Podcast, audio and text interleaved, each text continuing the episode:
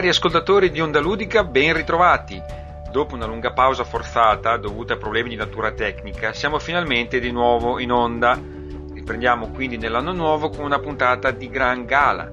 Pertanto abbiamo rispolverato lo smoking per presentarvi i GameSurf Awards 2009. Siete invitati ad accomodarvi in sala per assistere alle premiazioni con tanto di nomination e con successivo dibattito post sanremese per discutere le decisioni che ci hanno portato al verdetto. La puntata quindi si prefigge di tirare le somme sull'annata appena conclusasi, di soppesare analiticamente, categoria per categoria, tutto il ben videoludico che è scorso sotto i ponti e che ci ha saputo deliziare il palato. Si tratta di una puntata, oserei dire, antologica, sicuramente particolare, da maneggiare con cura e da assumere a piccole dosi, per evitare cali di concentrazione. Infatti, oltre ad intrattenervi, l'intento è quello di farvi partecipare. Le nomination sono fatte per questo, perché ognuno di voi ha il suo preferito e durante l'ascolto avrete modo di confrontarvi con le nostre scelte, di convenire, di dissentire e perché no, di discuterne con noi attraverso il forum o le email che vi ricordo potete inviarci all'indirizzo ondaludica-tiscali.it. Prima di lasciarvi all'ascolto vi rincuoro informandovi che non mancheranno gli stacchetti con qualche news interessante da commentare tra una parte degli awards e l'altra e che nel finale, per chiudere in bellezza, abbiamo lasciato ampio spazio alla posta di voi ascoltatori. E allora si chiude il sipario, silenzio in sala.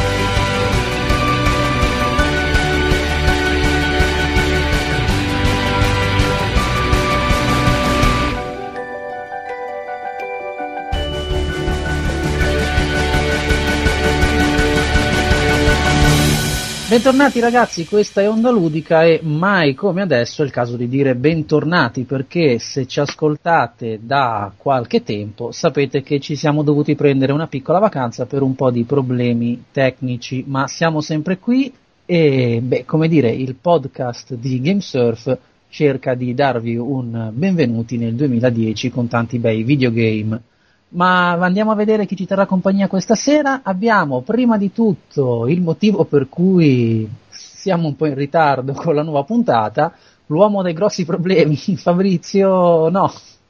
Cioè, sempre io ci devo passare. Quando ci sono problemi ci sono in mezzo io. Eh, ci sarà un motivo, no? Dai, poi dirò anche i problemi tecnici da chi arrivano comunque. Eh, certo. Comunque, no, ciao. Vabbè, solo perché mi ha fatto rimandare l'inizio di questa puntata tre o quattro volte per dire le sue cavolate nel microfono. Fabrizietto, ciao. Ciao, vi odio tutti. Indistintamente anche.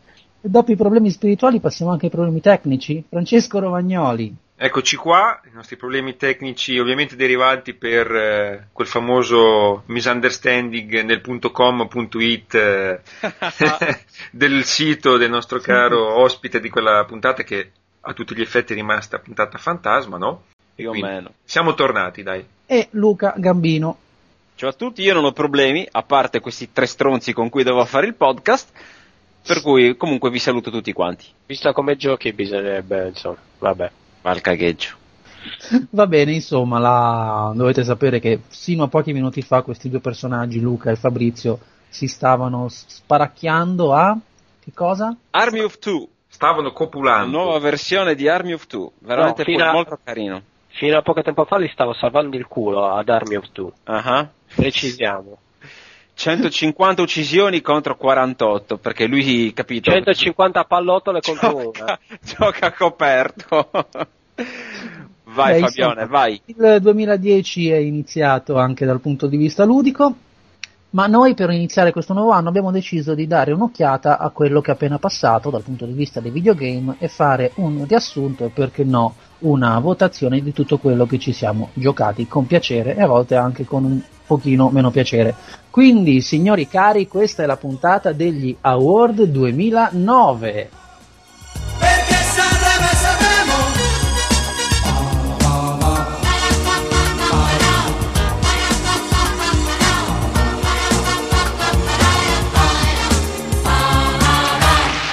Inizia il 2010 e finisce il 2009. Cosa abbiamo giocato? Cosa ci ha più divertito? E per fare una nostra classifica della redazione abbiamo sentito tutti i nostri ragazzi, tutti quelli che scrivono su GameSurf li abbiamo fatti votare, abbiamo tratto fuori delle categorie naturalmente di videogame, delle nomination e per ogni categoria un premio, cioè un award.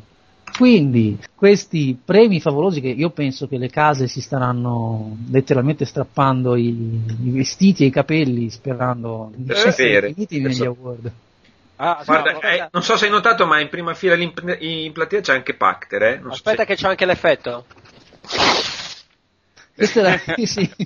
Secondo me questa era Jade, quella di Assassin's Creed, che si stava strappando il vestito sperando di ricevere qualcosa agli award di Games. Eh, Ricitello paura. sta guardando la conference eh, in diretta.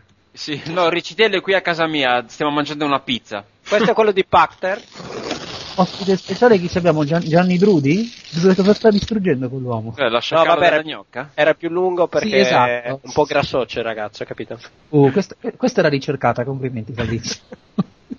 e allora, per iniziare, cerchiamo di dare un po' di tristezza, azione alla serata e il nostro Francesco andrà a vedere un po' quello che abbiamo deciso per la categoria Action Adventure Game.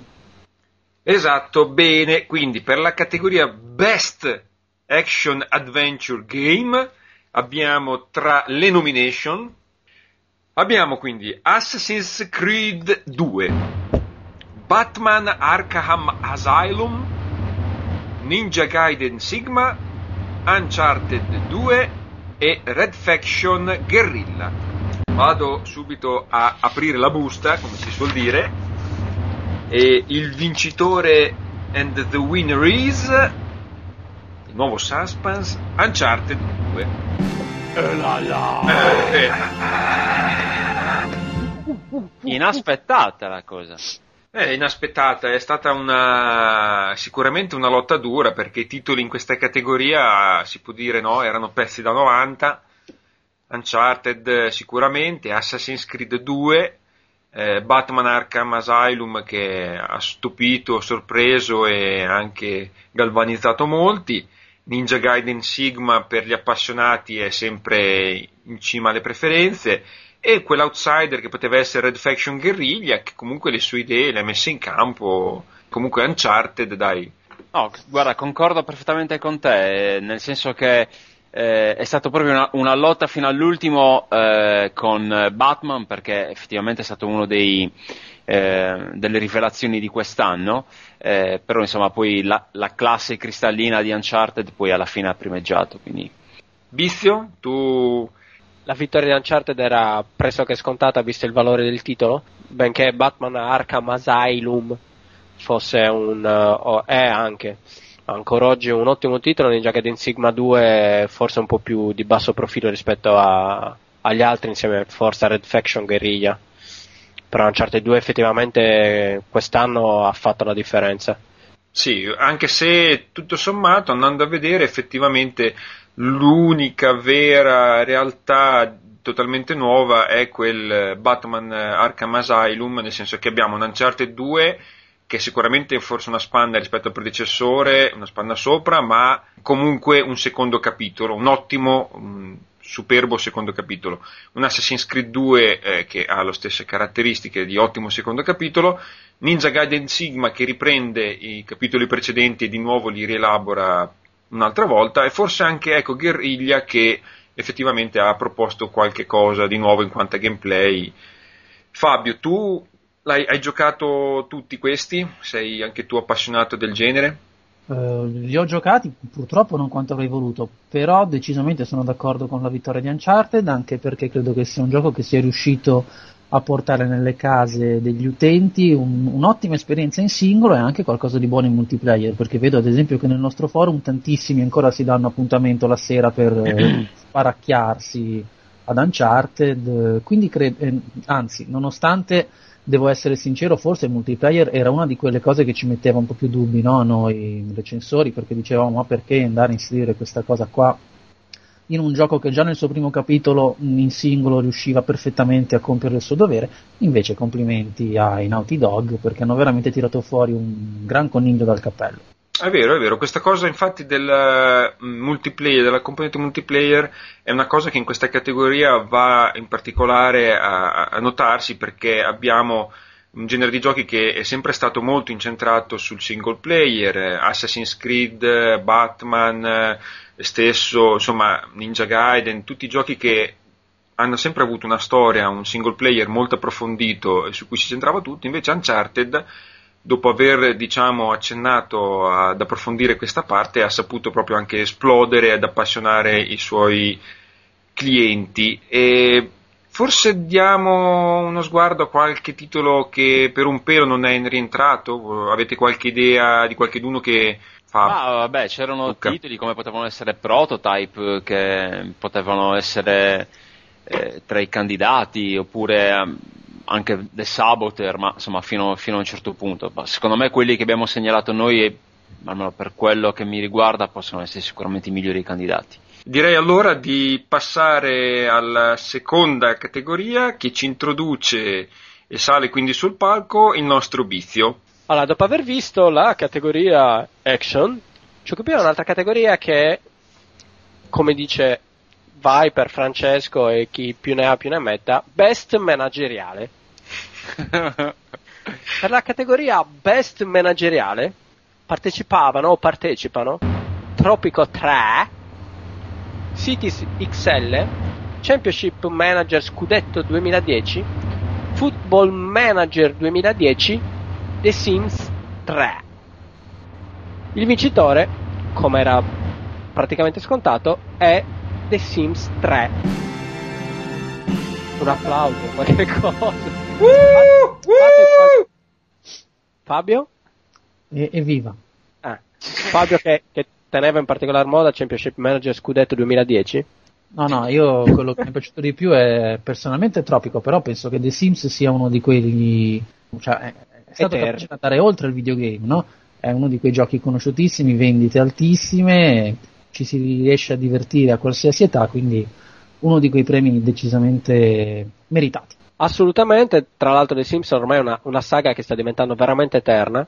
Eh, ciò nonostante riesce a rinnovare e rinnovarsi di anno in anno, tanto che anche quest'anno di fatto è, è stato premiato come miglior manageriale. È una colonna portante, su. Sì, poi vista la penuria di giochi per PC, in generale è un, uh, un ulteriore punto a suo favore. Sì, io eh, sinceramente ho provato anche Cities XL, l'ho trovato molto riuscita come formula. Purtroppo sui manageriali invece calcistici non mi ci soffermo molto ultimamente perché non faccio più neanche il fantacalcio, se è per quello. E Tropico 3 comunque anche lui invece l'ho trovato di ottima qualità, divertente, pulito, asciutto, veloce da giocare, eh, molto, molto andante come manageriale, quindi ha i suoi perché a sua volta. Certo, The Sims è The Sims, eh, chi prima o poi non ci ha mai giocato non ci torna a giocare, quindi Luca so che ci gioca in continuazione, ad esempio. Eh, appassionatissimo di The Sims, proprio, lo evito come la peste, però nella- nell'economia generale è giusto che abbia ricevuto questo premio.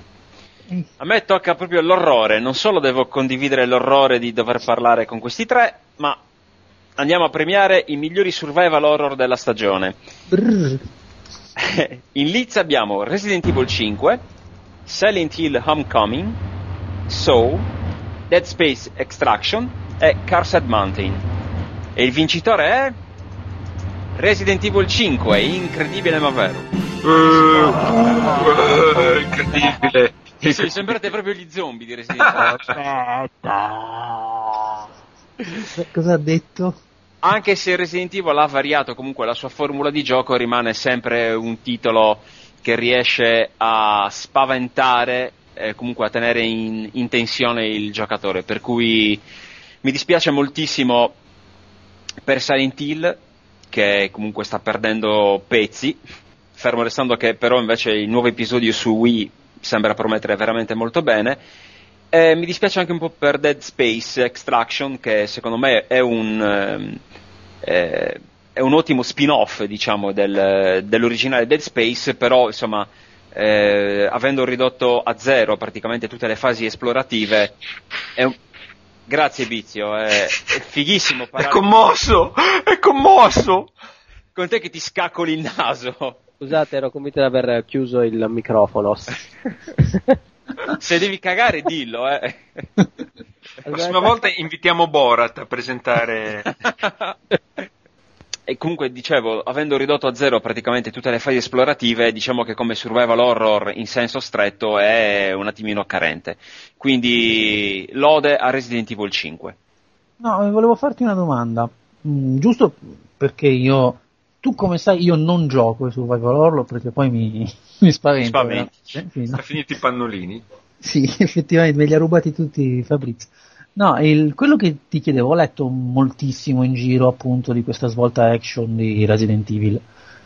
Mm, forse il fatto che comunque riesca a stare sulla breccia vuol dire che la produzione di horror non è poi stata così importante in questa nuova generazione. No, infatti avevamo già parlato, avevamo già trattato qualche puntata. Ehm, è vero, come ho detto prima, che Resident Evil comunque riesce sempre a essere un ottimo, un ottimo titolo e a variare la formula di gioco, ma a essere sempre eh, bello, teso, compatto e quindi a, a- a riuscire ad appassionare il giocatore. Però è altrettanto vero che la scelta quest'anno purtroppo non è che sia poi così vasta, perché appunto abbiamo Cursed Mountain che è un, un esperimento riuscito non benissimo, so che meglio perderlo che trovarlo, e gli unici che potevano, che potevano un po' eh, diciamo rompergli le scatole era Silent Hill, da cui ci si aspettava sicuramente molto di più, e che invece poi si è rivelato una parziale delusione, Dead Space Extraction che, ripeto, è, è veramente un ottimo gioco, però come mh, survival horror in sé è sicuramente carente perché non c'è fase esplorativa, non ci sono puzzle e cose di questo tipo. Resident Evil 5, ripeto, è, è- un gioco che ti mantiene sempre sulla corda, ma per motivi diversi rispetto a quelli che magari ti aspetti da un survival horror di stampo più classico. Cioè non c'è quel clima di tensione derivante dal, dal fatto che i nemici ti possono saltare fuori all'ultimo momento, che ti, insomma, ti ritrovi magari a scene disturbanti, per, per così dire, ma eh, più che altro perché il- la tensione è dovuta al, al ritmo degli scontri che è sempre incalzante e quindi insomma da questo punto di vista comunque va dato merito a, a Capcom.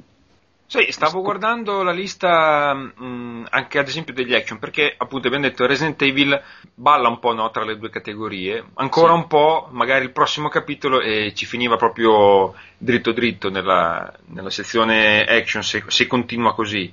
Però notavo eh, che rispetto all'altra categoria dove abbiamo titoli di, insomma, di elevatissima qualità, mh, diciamo quasi tutti, abbiamo titoli, guarda caso, è la solita tiritera, lo so, però quasi tutti eh, occidentali.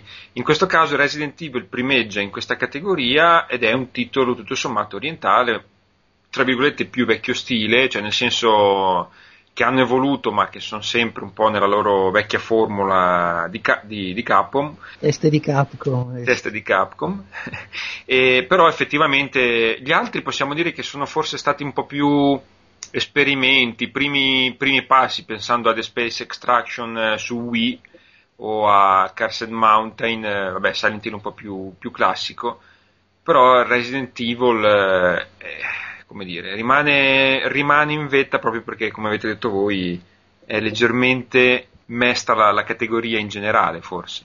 Fabrizio, che è falcidiato da- dalla malattia, dal virus di Resident Evil, cosa ci dice? No, vabbè, diciamo che tra mm, le nomination ci sono le due facce della stessa medaglia, cioè mi riferisco in particolare a Resident Evil 5 e Silent Hill.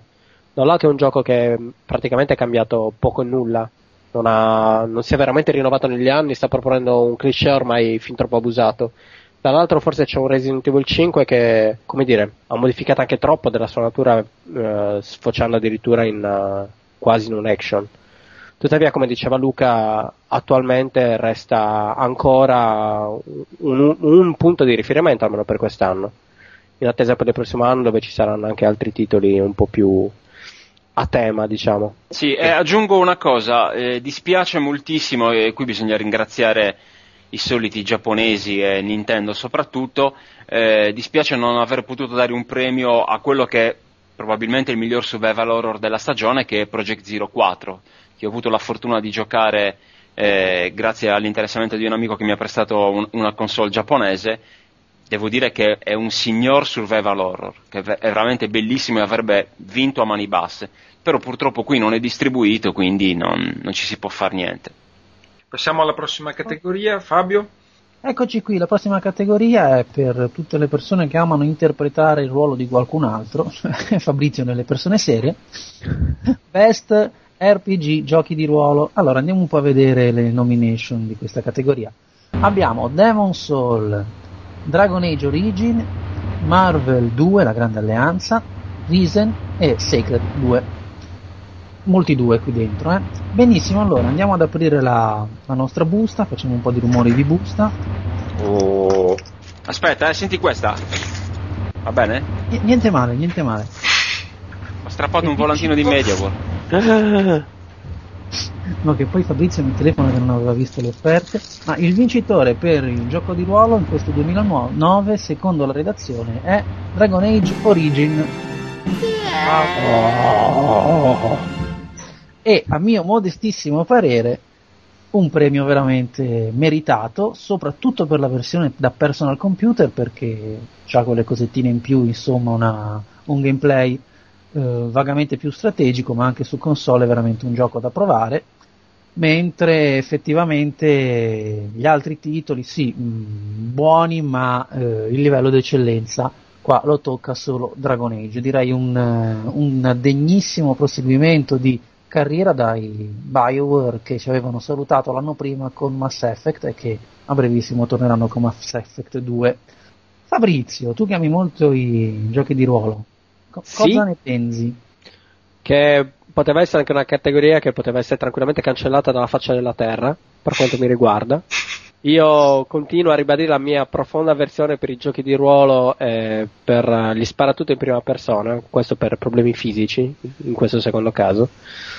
Però effettivamente da quel poco che so in, in materia, a quanto pare Dragon Age è veramente un, un titolone con, con la T maiuscola. Francesco, tu ru- ruoleggi? Sì, ruoleggo, ruoleggo molto. Secondo me sì, effettivamente per quanto gli altri siano titoli di qualità, perché a suo modo Sacred nel suo essere action mi è sempre piaciuto e l'ho giocato sempre. Risen ha una bella storia, si segue bene, è immediato, insomma è Marvel, figurati se non mi piace, Demon Soul su PS3 è stata una gradevolissima sorpresa, qui forse veramente il divario di qualità è, è netto. Qualche cosa non è perfetto sicuramente, però ha delle cose talmente somme come la storia, i dialoghi, la sceneggiatura e, e le sue componenti di, di gioco di ruolo che anche se classico sono veramente studiati in maniera secondo me sublime. E Luca, Sì. ti, ti volevo chiedere una cosa perché se non sbaglio neanche tu eri molto avvezzo ai giochi di ruolo, però... eh, Ma guarda, dipende. eh, ti eri avvicinato con Mass Effect, no? Sì, sì, assolutamente. assolutamente. Eh, Mass No, Effect si spara e quindi... Eh, infatti, infatti, cioè, riesco a digerirlo proprio molto per quello, perché comunque è uno sparatutto eh, un po' eh, camuffato da, da gioco di ruolo. Ma insomma, vabbè, è quella. se- secondo- mi stavo affogando, scusate.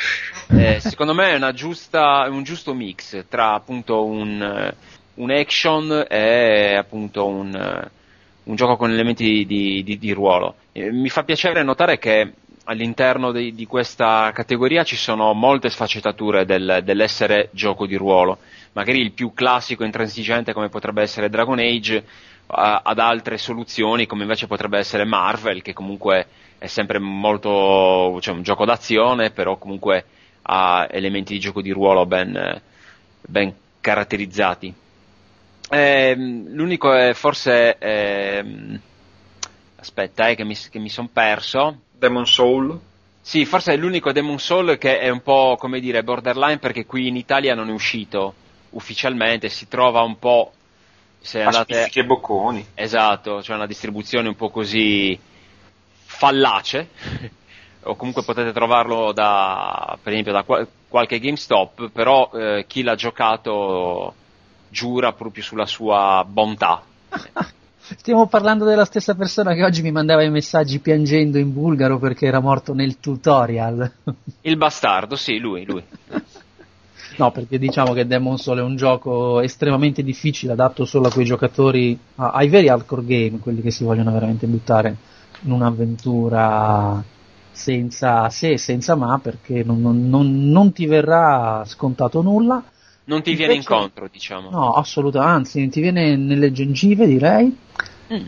Invece una parolina io la volevo dire su Risen, che viene fuori dai Piranha Byte e ha, secondo me ha saputo proporre delle cosine molto interessanti, naturalmente visto il team di sviluppo era direttamente figlio della filosofia Gothic, Gothic nel senso dei, dei, dei, dei tre giochi fatti dai Piranha, e nonostante abbia mostrato su console, su, su, Xbox 360, molti problemucci dal punto di vista tecnico, la storia regge, il gameplay regge, quindi un, un plauso anche a lui, però Dragon Age, secondo, almeno secondo tutta la redazione, direi a questo punto è veramente uno scalino sopra.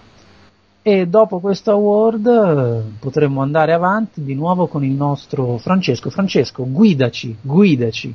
Vi guido nel miglior gioco di guida, e quindi Best Racing Game, questa è la categoria.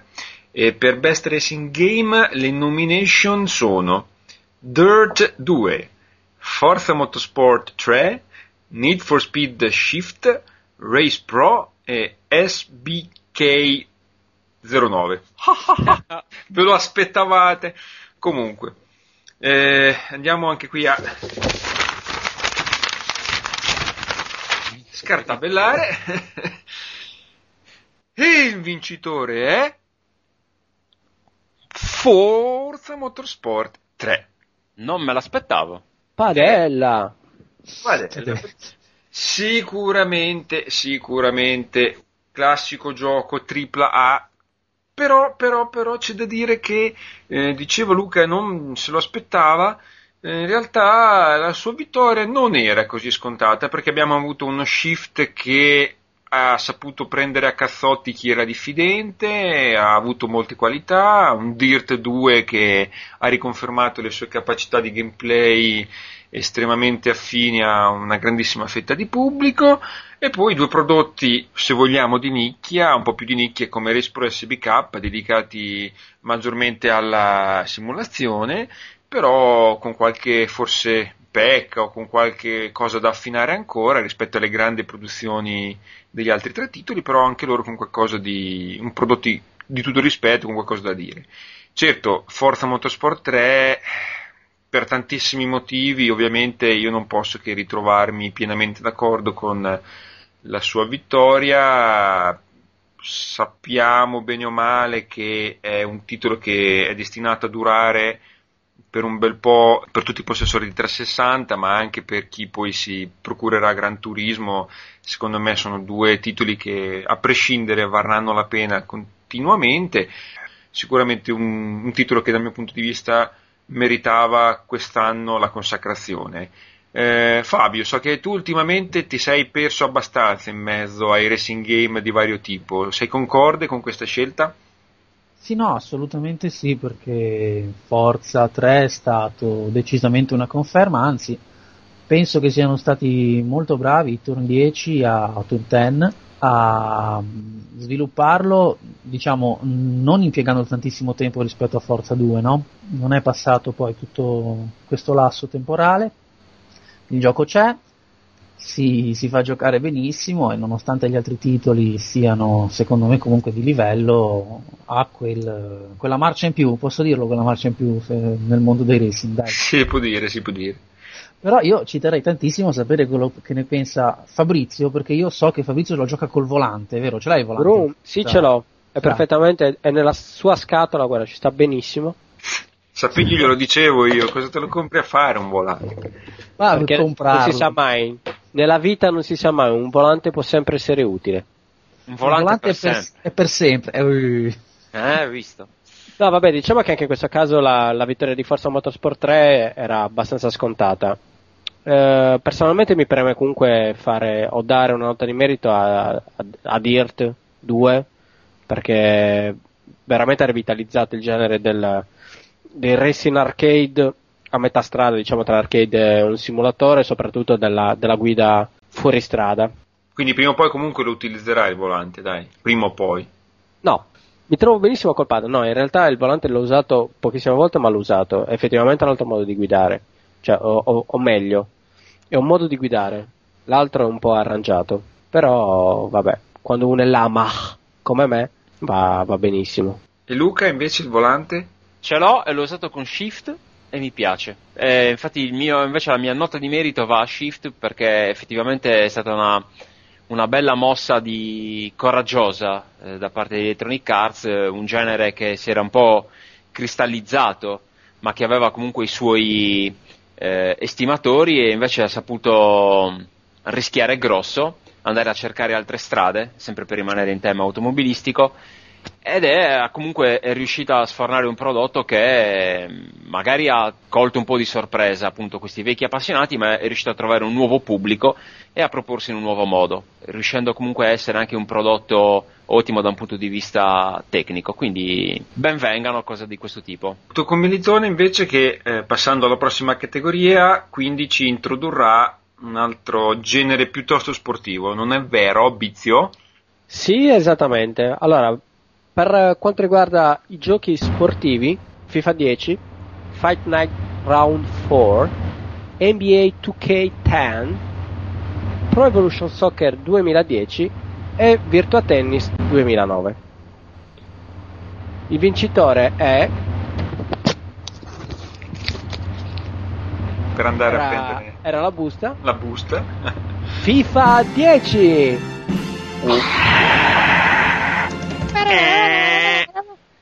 Bene, Allora, FIFA- diciamo, diciamoci la verità, FIFA 10 quest'anno ha vinto a mani basse. Eh, dopo anni passati più o meno a rincorrere il suo dirimpettaio che era Pro Evolution Soccer 2010 è riuscito a raggiungerla e a superarlo con un eh, gioco che è veramente molto molto molto completo Uh, è riuscito a sistemare tutti i piccoli problemi che si erano palesati nella precedente versione, cioè in FIFA 09, migliorandolo praticamente in ogni aspetto, partendo dal gameplay al sistema di controllo fino ad arrivare alle varie modalità fruibili, sia off che online. Porca miseria! Quasi credevo che qualcuno si fosse impossessato di. Porca Purtroppo per gli miseria. altri non c'è stato niente da fare, nonostante ci siano giochi che meritano, eh, da questo punto di vista Fabio sicuramente mi darà ragione, eh, come Fight Night Round 4, Per me era, era il, mio, era il mio voto, eh, Fight Night. e effettivamente anche quello è, è un gran bel gioco, eh, però FIFA, Eh, anche FIFA. perché riesce a mettere d'accordo praticamente tutti. Anche perché siamo italiani, su via. Con buona Spaghetti- pace di quelli spaghetti che- calcio e patatine. Con buona pace di quelli che amano Pro Evolution Soccer 2010, ma non si preoccupino, Avrà- lo ritroveranno in altre nomination. Quello ride. Io quest'anno sinceramente ho abbandonato il calcio virtuale. Li ho provati entrambi, PES e FIFA, li ho abbandonati perché non- sinceramente non mi trovo più con nessuno dei due. Invece ho mi è piaciuto molto Fight Night. Fabio, tu eh, Fight Night l'hai giocato copiosamente? di più. Di più? Cioè proprio hai, preso, hai rullato dei cartoni un po' tutti? Perché avevo una domanda per te a questo proposito. Eh, la cosa che mi è piaciuta meno del titolo, anche se scendiamo un po' sul particolare, sono gli allenamenti. Tu, come Sì, no, cazzo è fai gli vero, è allenamenti? vero, è vero, gli allenamenti sono, hai ragione. Rispetto al, ve- al vecchio, orribile. Era una delle parti più belle del vecchio, Sì, gli allenamenti li hanno peggiorati, hanno decisamente. ma nettamente proprio.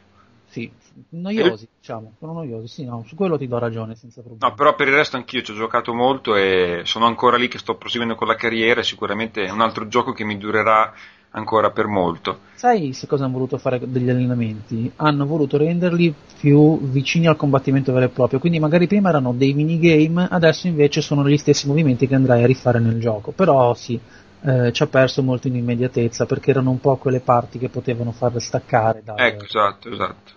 E Luca cosa ci dice? È un fifone Luca. Un fifone, sì. No, perché eh, fino a due anni fa praticamente cioè, giudicavo sempre FIFA eh, magari leggermente migliore rispetto a, a PES, però giocavo con PES perché lo ritenevo sicuramente più divertente. E invece da un paio di anni a questa parte FIFA ha, ha superato in tutto e per tutto il suo acerrimo nemico e quindi non posso che essere d'accordo con, eh, con gli award che, che abbiamo dato. Cioè, eh, okay. E passiamo alla prossima categoria. Luca. La prossima categoria che è Stealth Tactical Shooter. Sono soltanto tre i candidati purtroppo per questa categoria perché veramente è stato un anno infimo da questo punto di vista, ma sono comunque due almeno sono piuttosto validi. Il primo è Arma 2 e il secondo è Operation Flashpoint Dragon Rising, mentre il terzo è Velvet Assassins, buttato lì nella mischia a morire praticamente. Poverino direi anche. Poverino, anzi poverina perché la protagonista è femminile e comunque il vincitore è quasi ovviamente Arma 2. Giocato allo sfinimento dal nostro esperto redazionale che è Marco Mudugno, eh, cui, che ne ha decantato le lodi in recensione ed è veramente un, un ottimo titolo per tutti gli amanti del, eh, del tactical shooter senza troppi compromessi. Eh, è uno di quelli che ti punisce veramente al primo, al primo errore. Purtroppo, come dicevo in apertura del, del, di presentazione delle, delle categorie, eh, dispiace dover eh, avere a che fare con un'annata veramente povera da questo punto di vista. Eh, non sono venuti in soccorso nemmeno i classici Ghost Recon oppure Rainbow Six che speriamo di ritrovare nel 2010 e quindi ci siamo ritrovati con delle scelte più o meno forzate, però comunque Arma 2 merita veramente il, il titolo di re o regina, fate voi, del, del genere.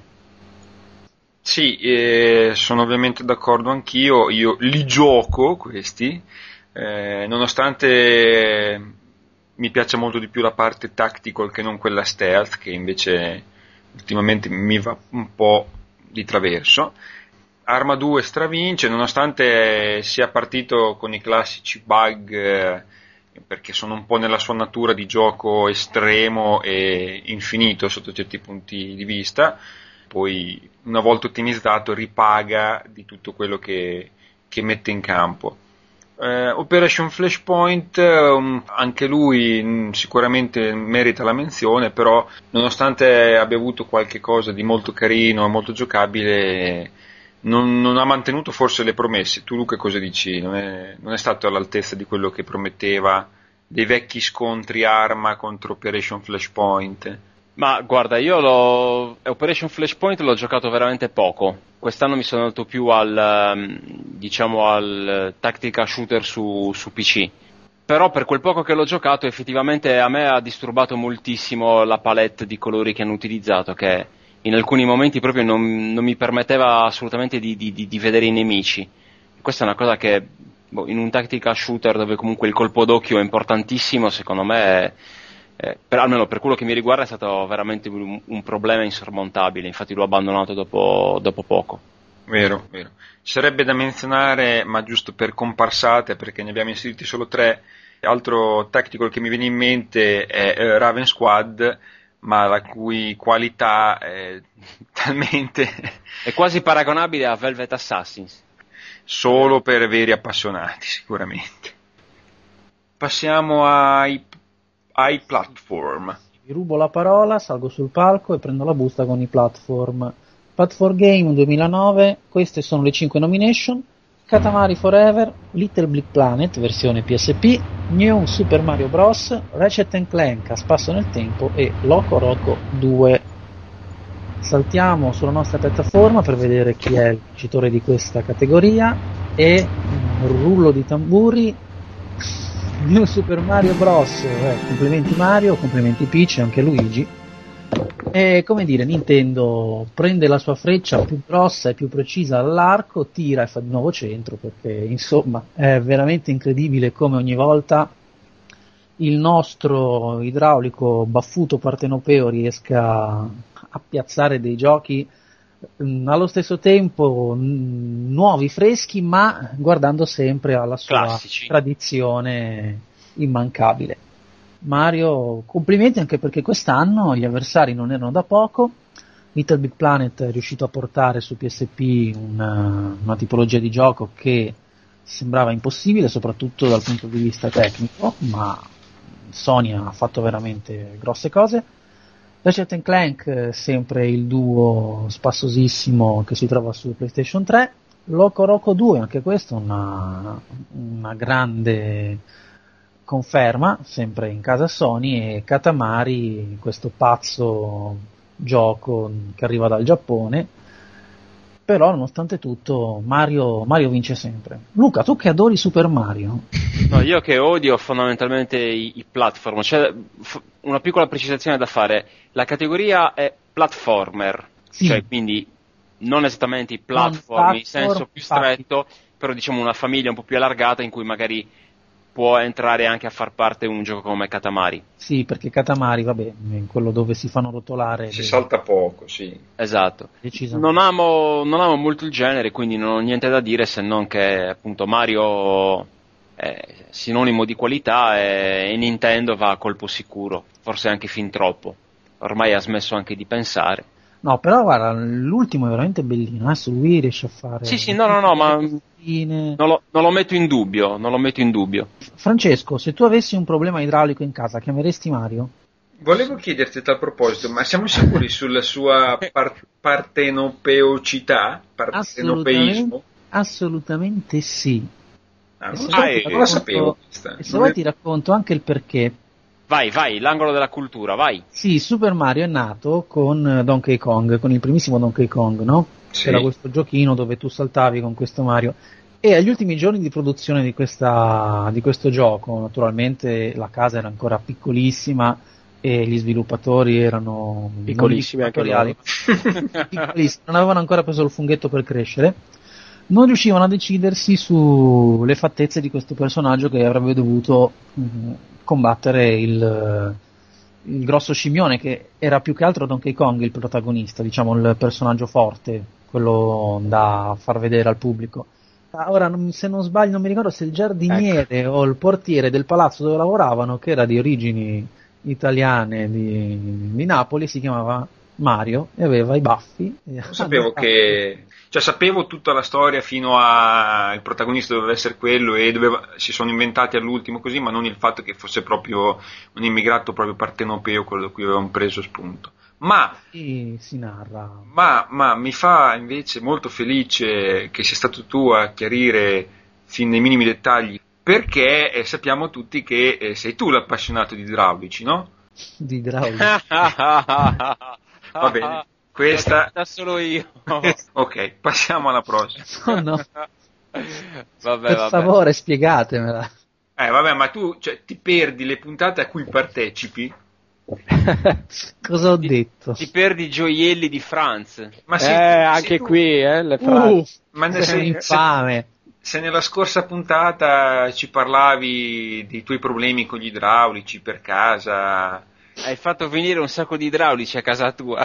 e, e- e i modi in cui li soddisfacevi. Vabbè, Fuori, fuori di qui. Ti recupererai la tua puntata. No, eh, per quanto riguarda la categoria, al di fuori di questi chiarimenti, anch'io sono più, più che d'accordo nel- nella scelta e anche nel dire che Nintendo va a colpo sicuro, è il suo piatto forte, è, è- è il classico piatto che, che la nonna tira fuori quando arriva il nipotino e, e vuole, fargli, vuole fare bella figura. Quindi quando arriva un momento di, in cui deve tirar fuori di nuovo le unghie, Nintendo tira fuori il suo Mario e con quello sa di non sbagliare. Su quello forse anche perché ci mettono tanti sforzi, eh, magari più nel caso di Mario Galaxy, qui di sforzi forse sì, tantissima qualità, però innovazione un po' meno, nonostante ci sia stata questa introduzione del, del multiplayer.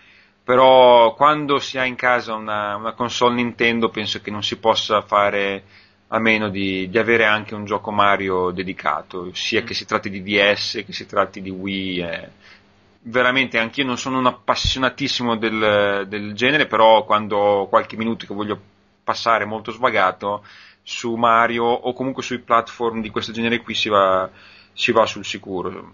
Anche se comunque mi piace tantissimo Mo- Katamari, forse vorrei quasi dire che diventa uno di tutti i giapponesi che riesco a apprezzare di più negli ultimi tempi, nonostante la sua stranezza.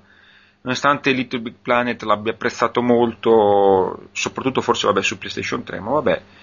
E nonostante anche Loco Roco e Ratchet facciano la sua porca figura, la loro porca figura, però Mario è Mario.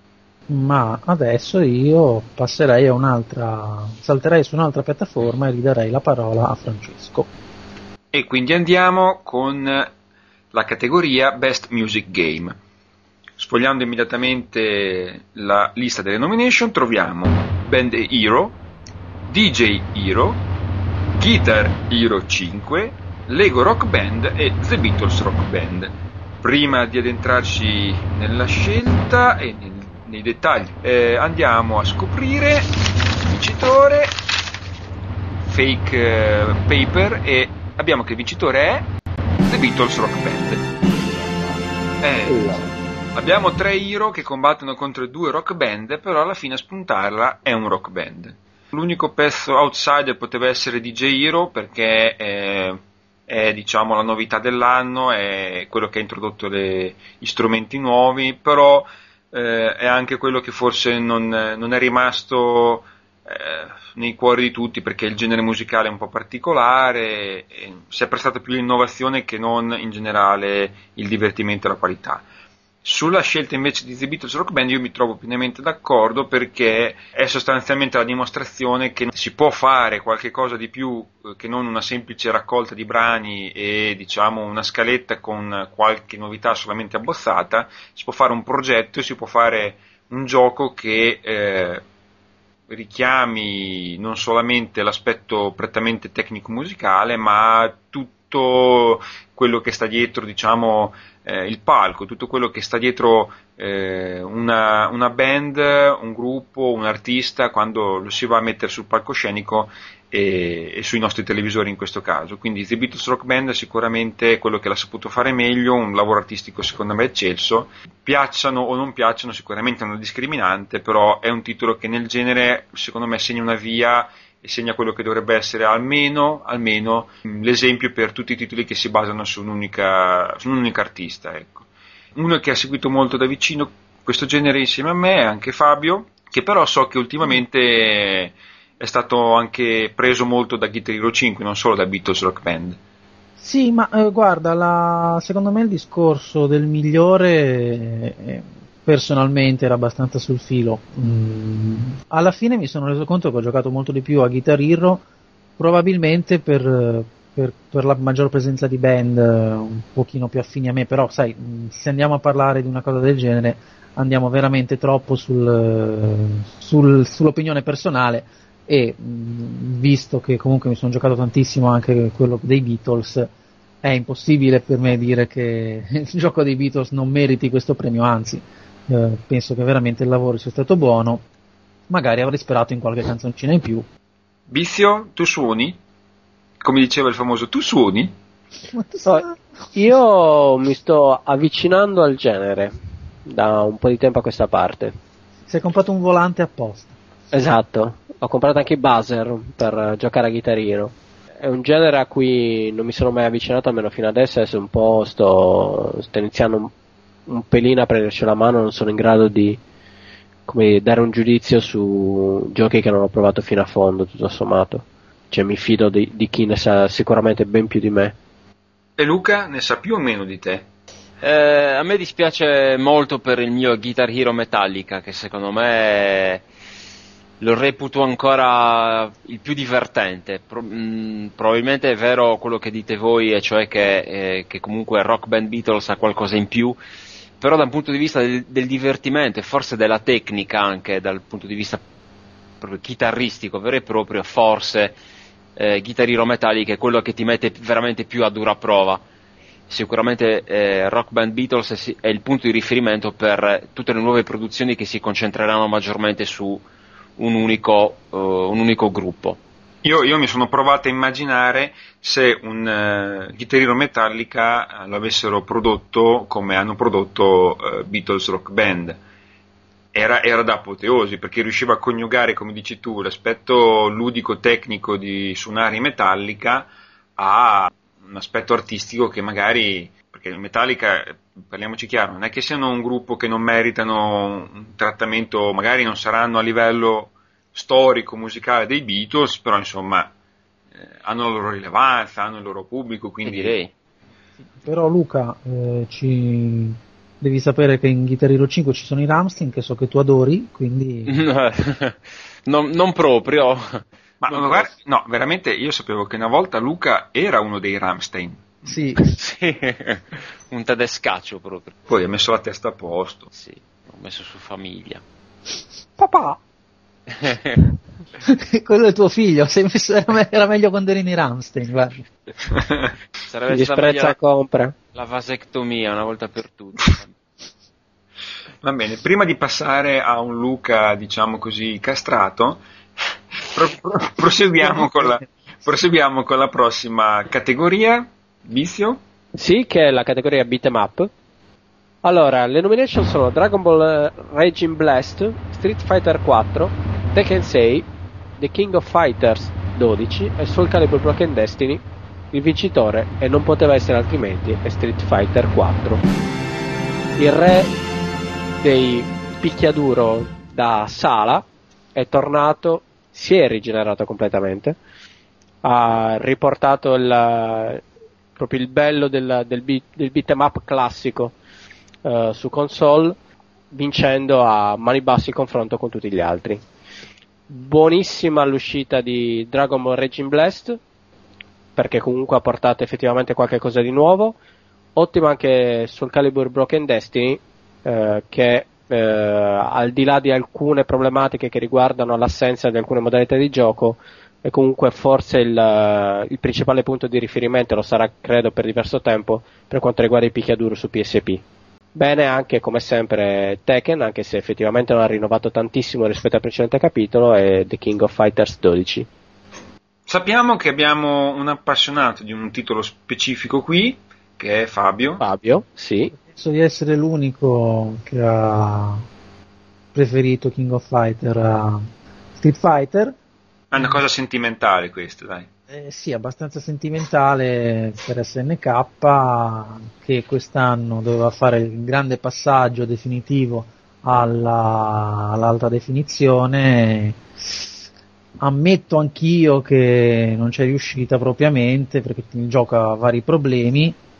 Devo ammettere che io ho apprezzato le poche partite che sono riuscito a fare a Street Fighter, però sto aspettando con, con ansia per mettere mano al portafoglio il prossimo, al Super, che Bizio ci insegna che dovrebbe migliorare la- questa stessa esperienza di gioco che già è ottima, Bizio.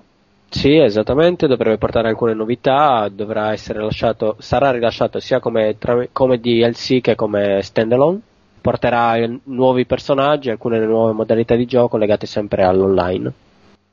Luca, il nostro rulla cartoni, No, io odio i picchiaduro.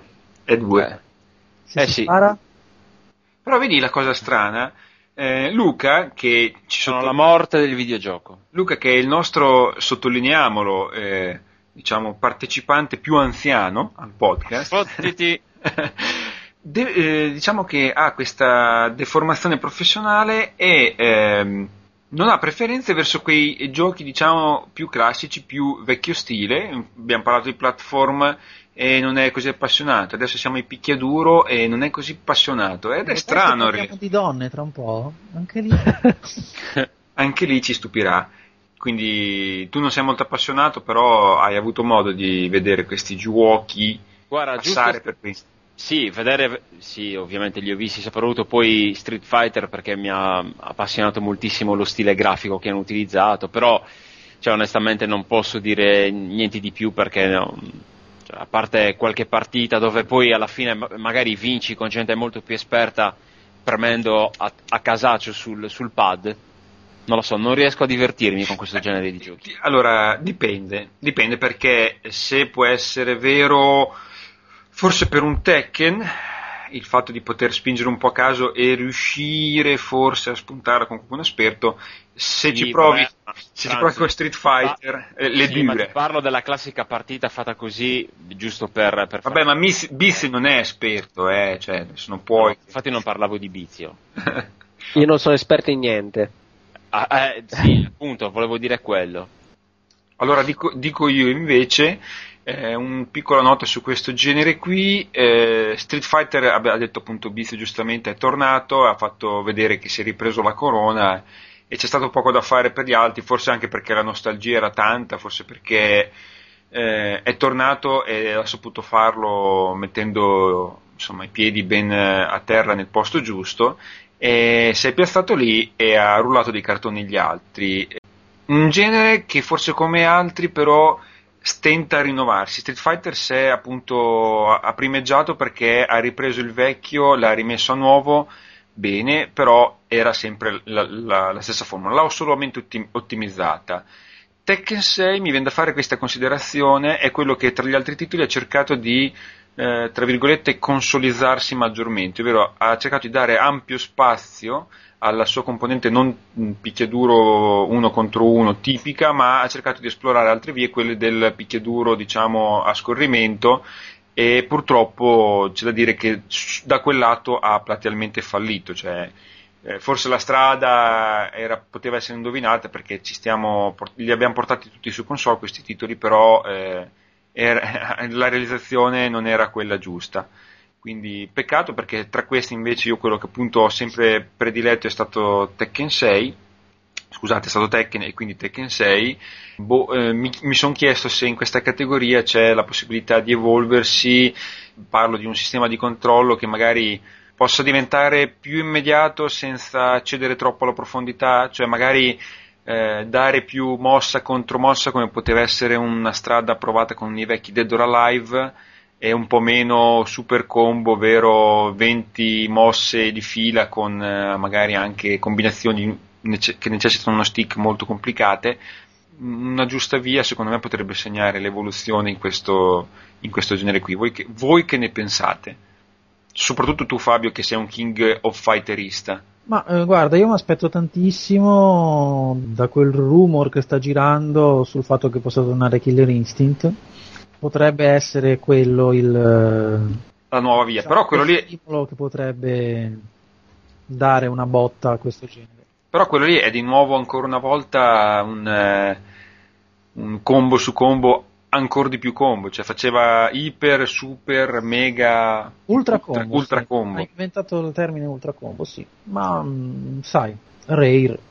In realtà c'è un picchiaduro che è leggermente diverso da, dai soliti, che è, è Virtua Fighter perché fa più che altro delle, delle, prese, delle controprese il suo punto di forza a differenza degli altri che basano tutto sulle combo. Sì, no, infatti eh, io questo dicevo quando prima ho parlato appunto di mossa a cui si risponde con una contromossa e gioco più di, tra virgolette, intuizione che non di eh, abilità eh, di digitazione o di, o di mani, insomma.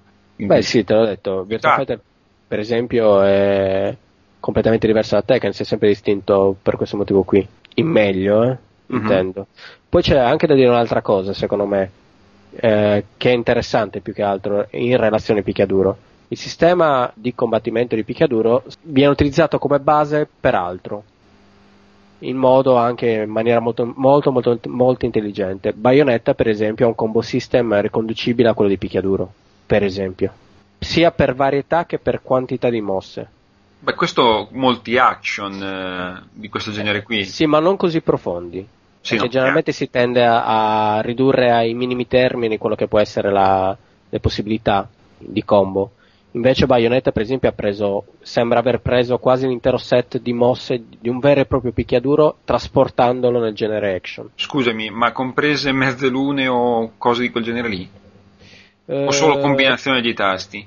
No, prendendo anche alcune cose come mezze lune che non sono mezze lune ma sono magari movimenti dello stick. Ah, ok. E questo pone seri problemi al mio approccio futuro con Bayonetta. Fabio, abbiamo finito questa prima parte, facciamo uno stacchetto? Facciamo uno stacchetto, ci sentiamo tra pochissimo perché ci sono anche un po' di novità da smazzare sul mondo dei videogiochi. A tra poco!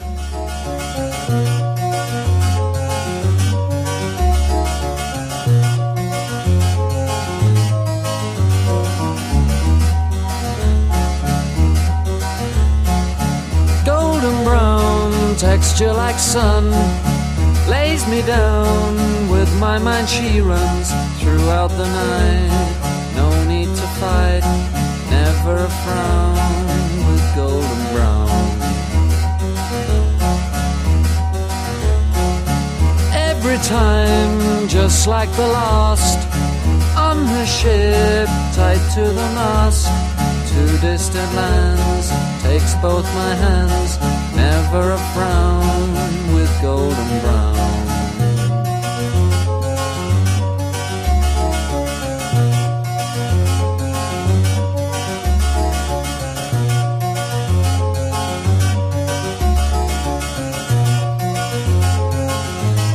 Benissimo, eccoci qua, siamo sempre su Onda Ludica e la nostra onda di videogame ci ha portato qualche news sul nostro mondo preferito e quindi devo chiamare in causa Francesco. Francesco, uomo delle news. Uomo delle news che arriva con la slitta. Allora, qualche news scartabellata qua e là, smettila di ridere, Shh, silenzio. Pensavo alla renna, scusa. La renna, ma io sto sempre dietro la renna. Eh, partiamo con la prima, non vagheggiamo. Più che una news è mm, una novità che sta per arrivare sui nostri schermi, eh, su chi almeno possiede una 360, ed è quella della eh, Game Room, che tutti voi avrete visto. Si tratta di questa sorta di stanza che quando l'aveva annunciata vagamente poteva ricordare come progetto il eh, tanto favoleggiato home, ma è molto più semplice, semplicemente si parla di una storia, una, scusate, una serie di eh, arcade eh, di giochi di vecchio, vecchissimo eh, stampo che possono essere collezionati e, mh, comprandoli. E la, loro, e la caratteristica strana che mi ha fatto un po' più pensare quando ho letto la news è che eh, si potrà sia comprarli come si fa già con i vari live arcade e quindi da questo punto di vista qui non è nulla di nuovo sia eh, soprattutto comprarli, eh, cioè più che altro spendere il cosiddetto gettone per una singola partita. I prezzi infatti sono di 400 Microsoft Points se si gioca sia su 360 che su PC, quindi se si vuole avere la possibilità di, eh, acquistare la versione su entrambe le cose, su entrambe le piattaforme, 240 se eh, si acquista solo su 360 eh, o su PC e invece appunto 40 Microsoft Points per farsi quella partitina magari nostalgica, quella che basta una, una tantum, tanto per eh, far scendere la lacrimuccia per chi ha vissuto quei vecchi tempi, oppure semplicemente perché magari sono giochi talmente immediati che si esauriscono con una sola partita che con quel gettone è possibile sfogare, forse sì, forse no, chissà, eh, le proprie voglie eh, di revival. di revival, di revival. E beh, per alcuni potrebbe essere un revival, tu cosa ne sai? è possibile provarli eh, comunque prima visitando, e questo è un punto interrogativo che vorrei girare anche voi, forse non ho capito bene, le stanze degli amici online. Cioè, eh, non ho capito se uno può comunque eh, visionare un, qualche attimo di un perché altrimenti poi un po' mi andrebbe a cadere la partita a gettone, se posso comunque fare una partitina piccolina, comunque già provandolo singolarmente, quindi se qualche amico ce l'ha posso andarglielo a eh, provare in casa sua, non ho ben capito. E l'altra cosa è che si tratta di 30 titoli, almeno per adesso al lancio, che poi diventeranno più o meno un migliaio. Che ne pensate? Dunque partiamo quindi in questo caso, come dicevamo, dal più anziano, che è Luca, che sarà contento di essere chiamato in casa in questi, in questi casi qui. E cosa ci Deciderò prima o poi. eh, no, secondo me eh, l'idea è buona. L'idea è buona, eh, bisognerà vedere poi se effettivamente riesce a, ad andare a, mm, a, solleticare un po' quel pubblico, forse non, non giovanissimo, come il sottoscritto in questo caso. Ma pur sempre bello. Ah, bravissimo, bravo Bizio, questo ti... Eh, l'uo- l'uomo più invecchia e più lui, lui non invecchia. Mi lui diventa come... solo più saggio. Vedi come l'ho istruito bene? Eh, non voglio sapere come avete passato il capodanno assieme, guarda. Ecco.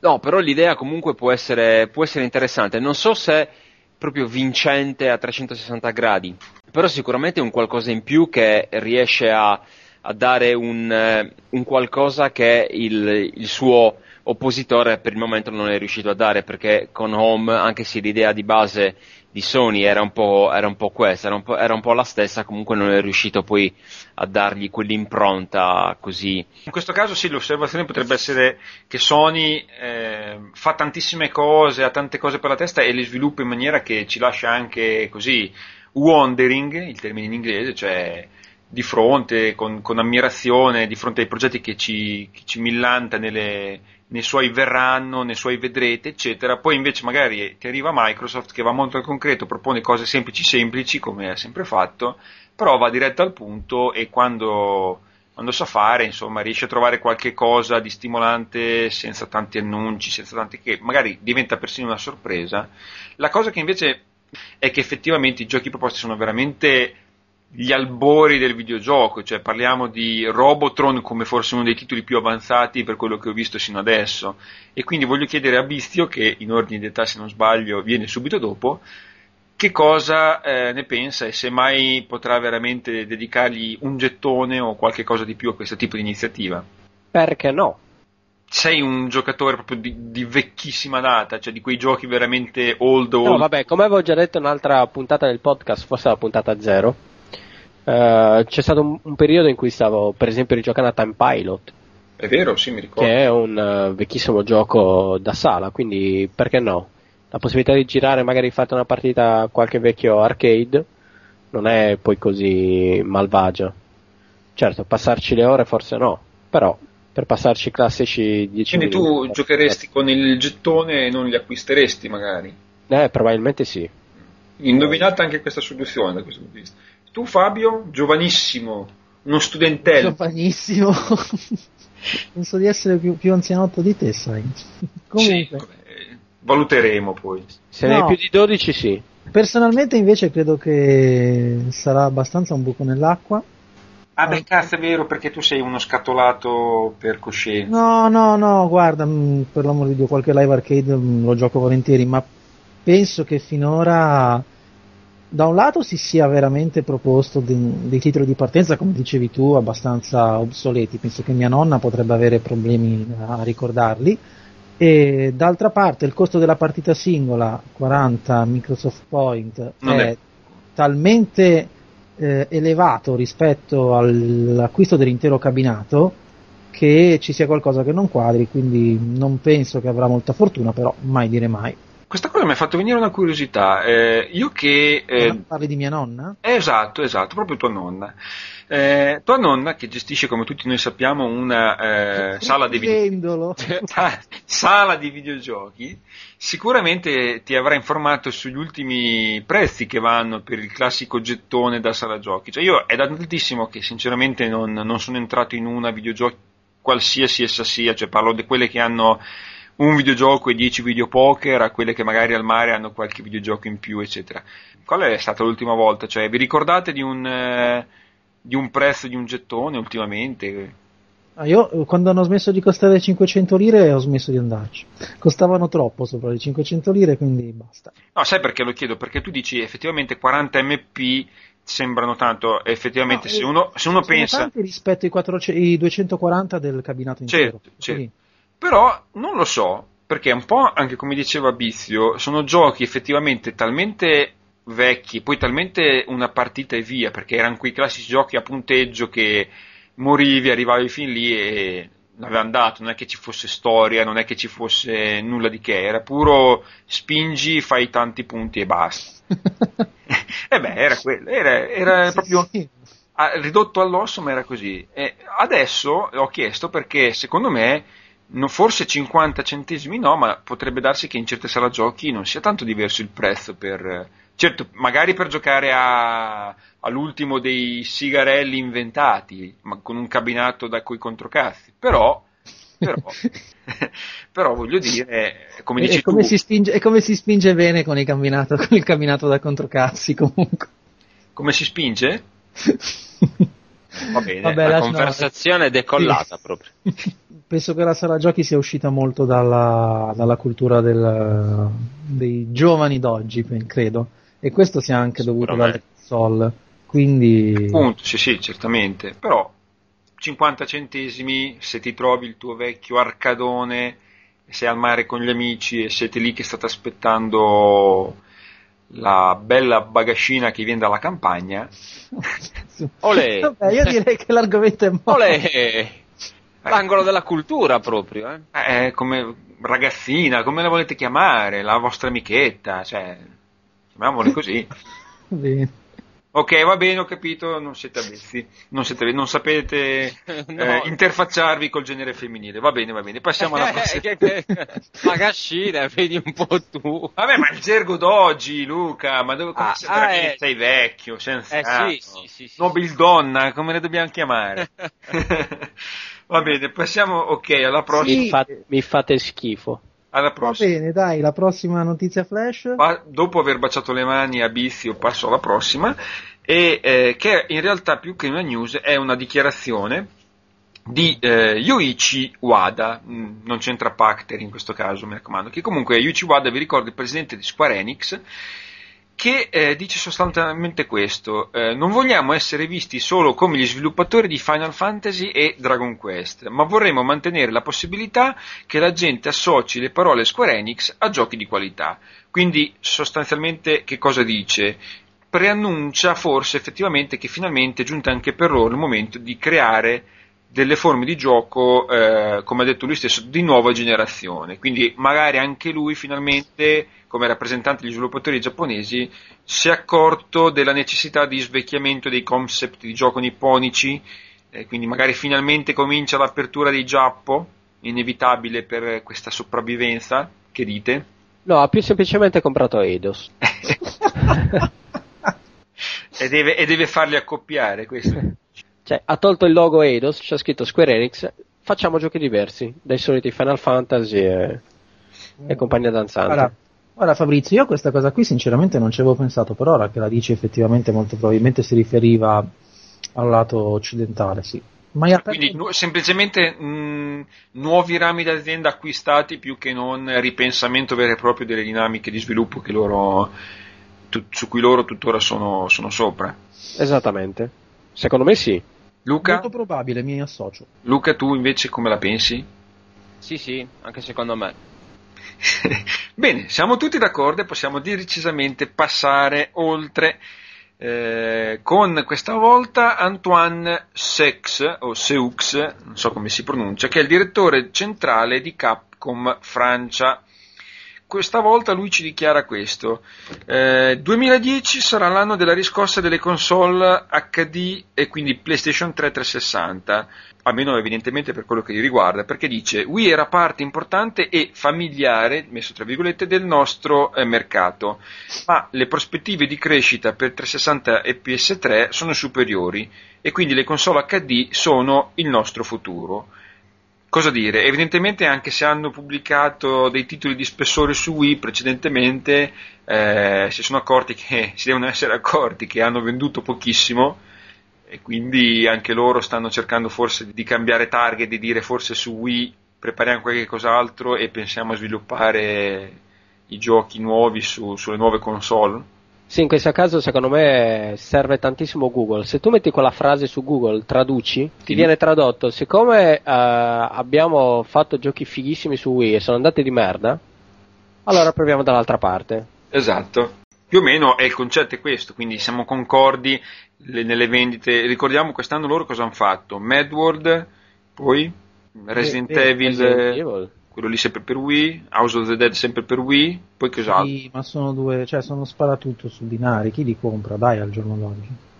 Ma teoricamente voglio dire che su Wii non è che mi ci trovi tanto altro di meglio su Beh, intanto hanno tirato fuori Monster Hunter 3 che solo in Giappone è uscito anche da pochino, ha già venduto una milionata. Eh, ma solo in Giappone. Eh. Perché in Giappone c'è, Che è esce una scatola in- vuota con è eh, uscito marchio solo in Wii. Giappone per ora, per quello. Sì, ma il problema è che in Giappone, scatola bianca, Wii, non c'è niente dentro, record di vendite.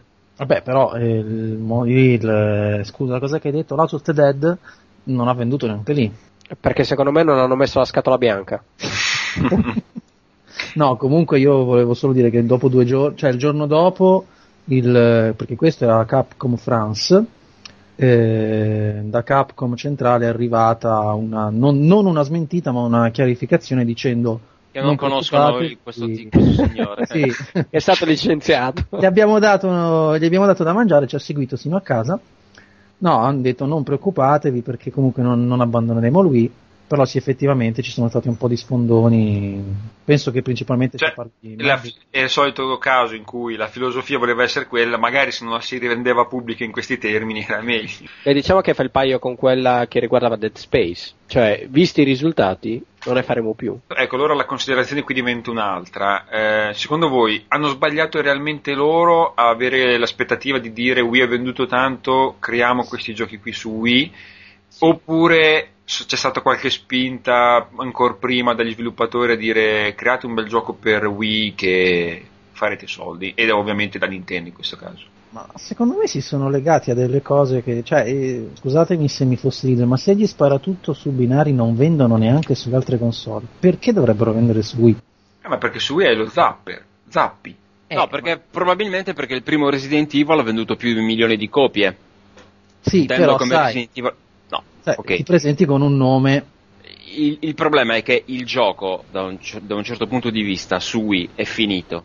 Cioè, il gioco inteso come gioco di, di un certo tipo, di un certo spessore, ha retto per i primi round, perché ancora gli hardcore gamer pensavano che effettivamente avrebbero potuto trovare qualcosa di nuovo e quindi sono andati lì, si sono riversati in massa, hanno comprato un certo tipo di titoli, come poteva essere appunto il primissimo Resident Evil che hanno fatto uscire furbescamente anche insieme allo Zapper e quindi è stato anche un traino di vendite per, per il gioco stesso.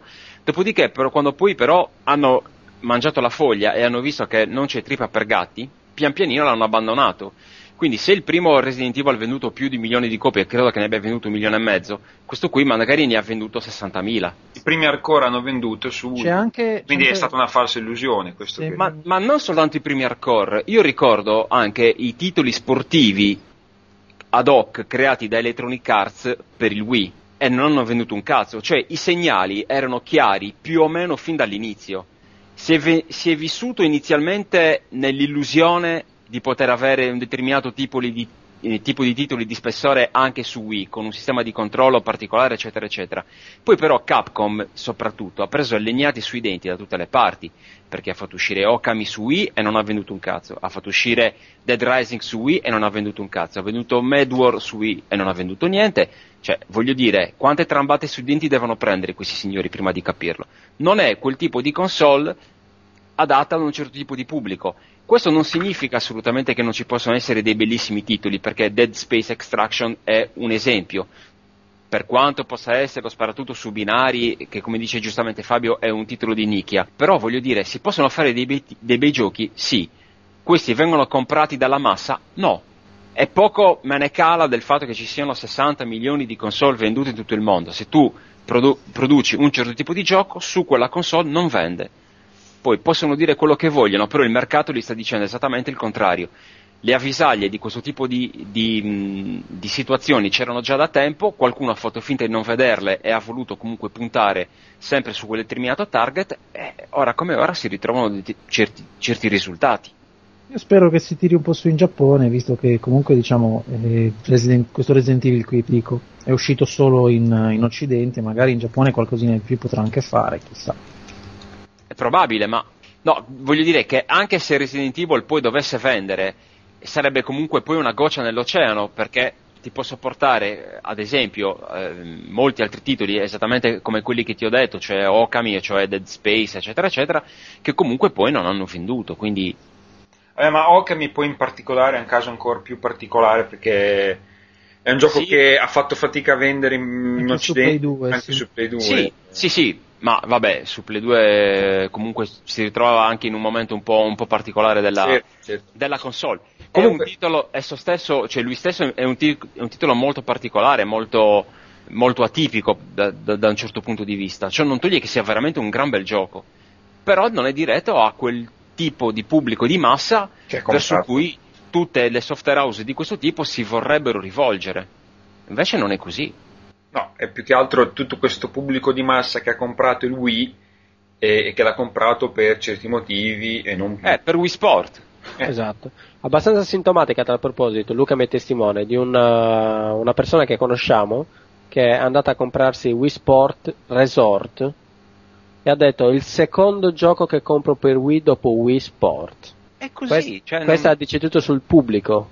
È così, è così, è, una cosa che getta anche molti interrogativi sul futuro eh, poi ev- eventuale di, di sviluppo del Wii o, dei successori del Wii perché Ma voglio precisare una cosa che mi preme sempre dire. Questo non significa denigrare la console, denigrare il pubblico del Wii, denigrare un certo tipo di utenza. Ok? No, no, no. Semplicemente bisogna eh, mettersi in testa che il Wii è stato fatto per un certo tipo di pubblico per quel determinato tipo di pubblico devono essere prodotti anche i giochi. Poi quello che dice Nintendo, e cioè che anche le terze parti possono fare titoli hardcore gamer, eccetera, eccetera, che comunque possono avere successo e via dicendo, sono tutte cazzate. Perché non è vero. E non No, sono no. io a dirlo, è il mercato che lo dice. No, ma se- cioè, secondo me si può riassumere tutto nel fatto che il Wii può far bene alcune cose che sono quelle cose che poi svettano in appunto Wii Sport e così, cioè fa bene quello, quindi benissimo, alternativa alle altre console perché quelle cose lì le fa bene per chi è interessato a quel genere, ma c'è chi è interessato e chi no, e c'è chi comunque lo accetta Wii per quello che è, come accetto il DS per quello che può darmi il DS, come accetto la PSP a sua volta, eccetera, eccetera. Conscio che raramente, per come si è visto adesso, posso vedere qualcosa di altissimo livello su Wii perché se voglio vedere una produzione altissima a livello tecnico, so che già di partenza non è confrontabile alle altre. Se al contrario voglio andare su un gameplay o un qualche cosa di, di controlli, per quello che si è dimostrato finora, lo sviluppo ha portato solamente a certi traguardi e non forse ad altri sperati e non forse ad altri che potevano essere più appetibili per gli hardcore gamer, sicuramente. Parlandone e parlandone adesso mi avete fatto venire voglia di giocarmi uno shooter sui binari, visto che sarà da anni che non me lo gioco. Eh, giocati Dead Space Extraction. Andrò a prendermi Dead Space. Va bene, quindi direi che se non ci sono altre notizie si può ritornare ai nostri ambitissimi premi, quindi ragazzi non strappatevi troppo i capelli, aspettateci tra pochissimo ancora Onda Ludica e gli award del 2009.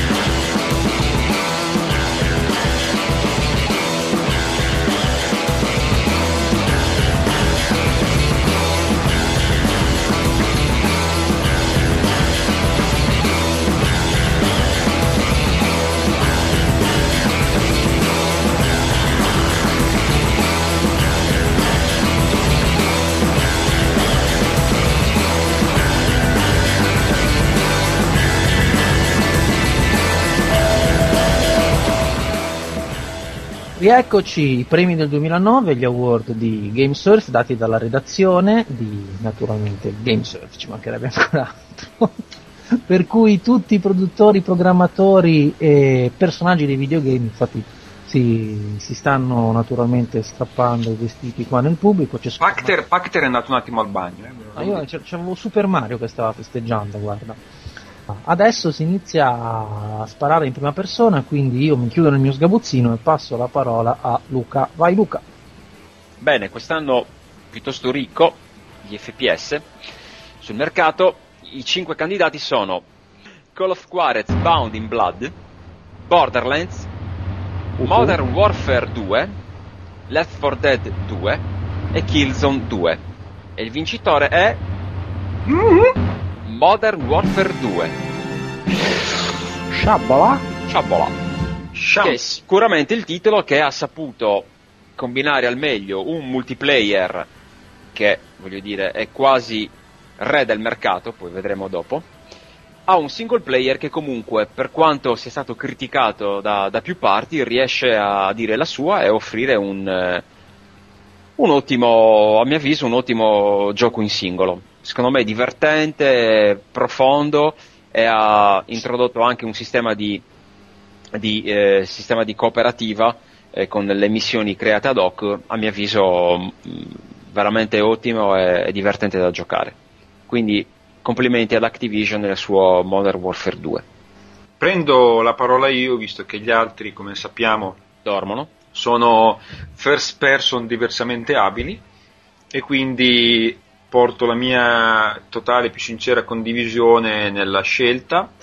Secondo me Modern Warfare è una no, per me è una vera e propria droga perché in, eh, nella sua modalità multiplayer in particolare come lui eh, pochi altri giochi riescono completamente a catturarmi nonostante comunque ci sia fior fior di titoli con la quale se l'è veduta sino alla fine. Killzone 2 ha tantissimo in comune con Modern Warfare ed è sicuramente di altissima qualità tanto quanto il titolo Activision. Eh, Left 4 Dead 2 ha eh, gettato quasi un nuovo genere nell'FPS, cioè incentrato in, in questo multiplayer eh, più cooperativo, altrettanto apprezzabile in questa sua, diciamo, filosofia. Borderlands eh, ha, di nuovo gettato un'altra filosofia sull'FPS rendendolo anche RPG ed è assolutamente mi ha catturato, mi è piaciuto tantissimo e Call of Juarez che dalla sua ha una storia veramente bella, un'ambientazione western Sì. che nei videogiochi si è visto davvero pochissimo ultimamente. Quindi Sì, sì.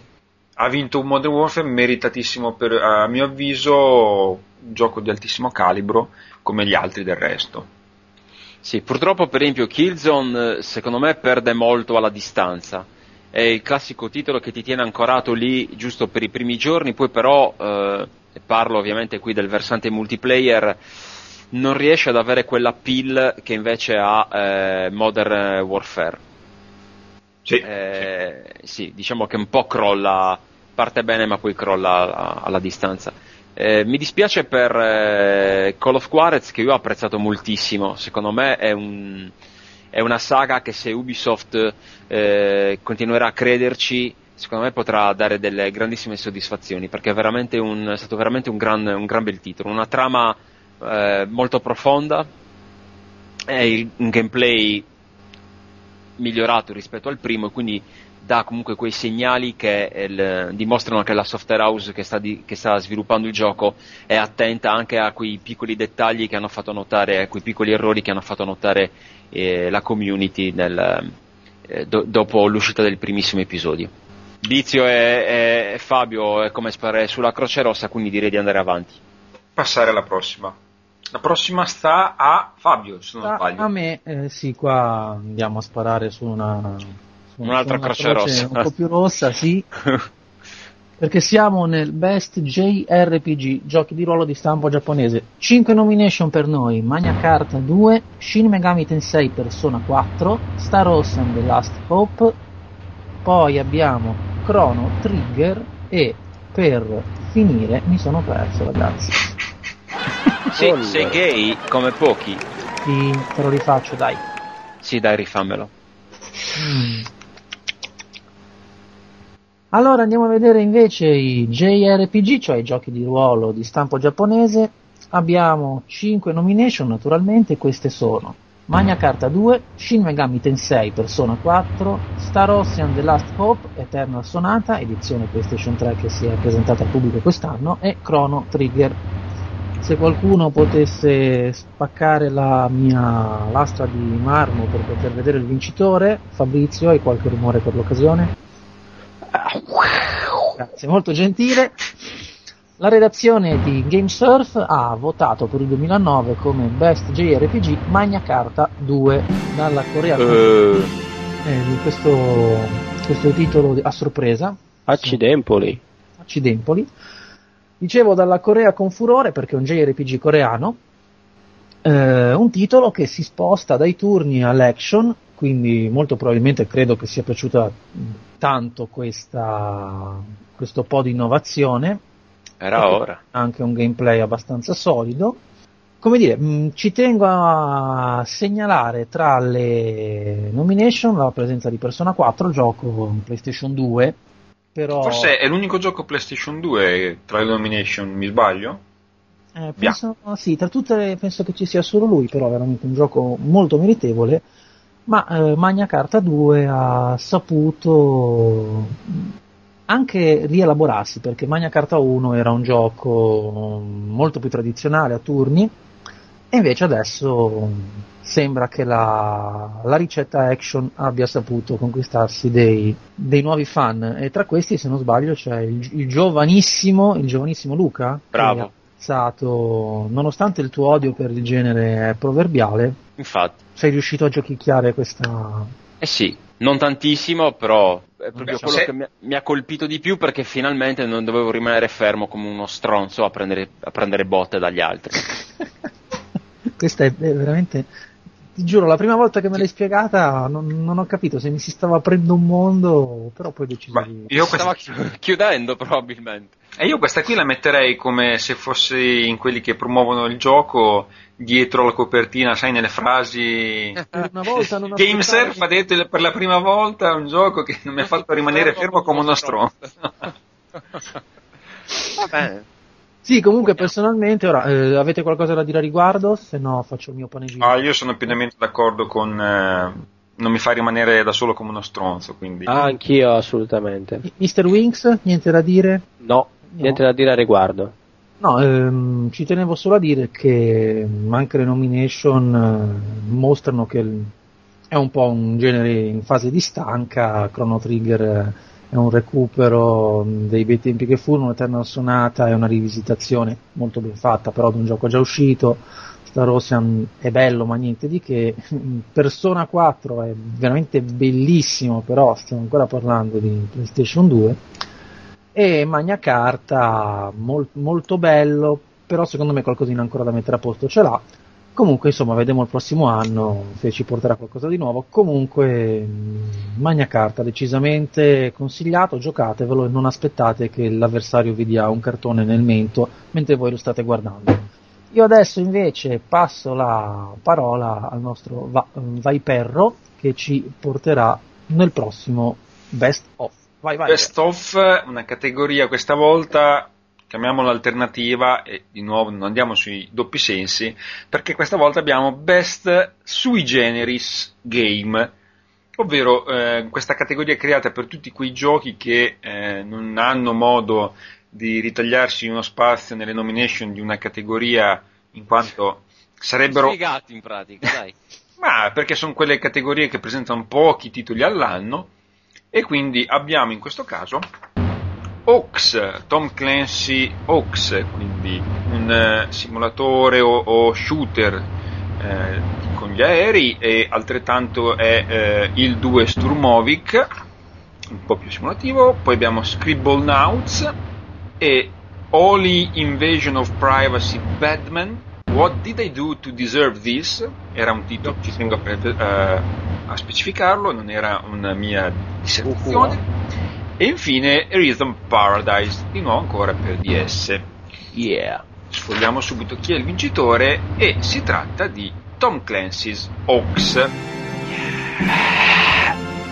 questo era Tom Clancy Tom Clancy's Oaks che ha vinto, eh, non perché Tom Clancy è stato ospite nella nostra redazione, ma perché ha saputo catturare sicuramente gli animi eh, di molti che volevano un gioco ben fatto tecnicamente, che eh, stimolasse i reduci da un Ace Combat eh, in attesa del nuovo capitolo e ne riprendesse un po' le meccaniche, riadattandole con qualche novità e che comunque insomma sapesse essere divertente immediato e ha saputo prevalere in questo caso su eh, Sturmovik forse un, leggermente un filo più impegnativo e meno, meno per un pubblico leggermente più selettivo. Mm, su uno Scribblenauts che ha stupito ma forse allo stesso tempo non ha eh, speso fino in fondo le sue possibilità. Da un All Invasion of Privacy Batman What Did I Do to Deserve This che probabilmente è stato nominato per via del, del titolo, cioè vince la categoria È miglior un gioco di Lina Wertmüller.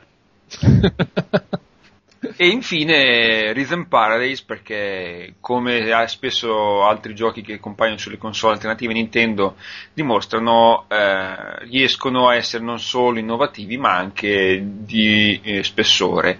Personalmente Oaks eh, mi è piaciuto, forse sono un po' più eh, Star Addicted perché mi piace un po' più la simulazione. Eh, chi invece ci ha fatto inserire dei titoli piuttosto ambigui in questa sezione è Fabio.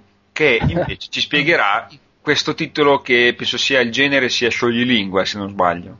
Sì, eh, Holy Badman per gli amici. No, stiamo parlando di un eh, gioco creato appositamente per eh, PSP, in uno strategico che... Allora, te lo potrei definire... Come Sì. si chiamava quello strategico dove facevi il cattivone che piaceva tanto a Luca? Lucone? Mio? Come si chiamava? Luma- Dungeon feroce. Fichingo? Dungeon Scusa? Keeper. Dungeon Da- Keeper, un Dungeon Keeper in salsa giapponese, fatto con una grafica, grafica e sonoro da 8 bit, Mm, gestito molto in simpatia, con tutte battutine in inglese però, quindi sono conosciute in inglese, statevene alla larga, si trova sul PSN, costa mediamente molto poco rispetto alle uscite normali, ha ricevuto critiche molto positive in tutto il mondo. Con Vinzi e Luca invece so che si sono sforacchiati molto con Oaks. No, ma guarda, infatti, secondo me uno dei meriti più grandi di Oaks, a parte essere un ottimo titolo arcade, però che presenta anche una trama insomma, tutto sommato anche ben articolata, simpatica, eh, e via dicendo, ehm, secondo me il, il grosso merito è anche quello di aver finalmente presentato un multiplayer all'altezza anche in un, in un gioco del genere. Cosa che invece per contro non ha IL2, forse perché la sua natura, essendo sicuramente più simulativa, è meno aperta a- ad avere un multiplayer di un certo tipo, però il multiplayer di Oaks eh, con anche un certo tipo di team play, i bonus che si possono sbloccare online e via dicendo, secondo me l'ha reso il titolo sui generis dell'anno. È sicuramente un aspetto che va sottolineato, come infatti ce lo sottolinea anche Bizio, che su- tu sei, sei un asso no, dei cieli di, di Oaks. Assolutamente sì, no, a parte gli scherzi è il gioco rivelazione dell'anno sotto certi punti di vista, parlando chiaramente di questo tipo di categoria, sui generis. Eh, un comparto multiplayer veramente divertente, forse l'unico gioco eh, dove ci sono aerei che ha un comparto multiplayer così, abbastanza diciamo semplice, divertente quanto basta. Ci passi veramente le ore in compagnia senza grossi patemi d'animo, senza doverti necessariamente pupazzare ore e ore di, di addestramento per poter giocare in, in un determinato modo. Tra l'altro, tenendo conto che per la tipologia di gioco era la prima esperienza del team di sviluppo che ha fatto veramente un ottimo lavoro, tenendo anche conto del fatto che si è posto subito eh, sulla scia di Ace Combat, il che non è poco. Beh, eh, ho sentito un sospiro quasi quasi come per dire...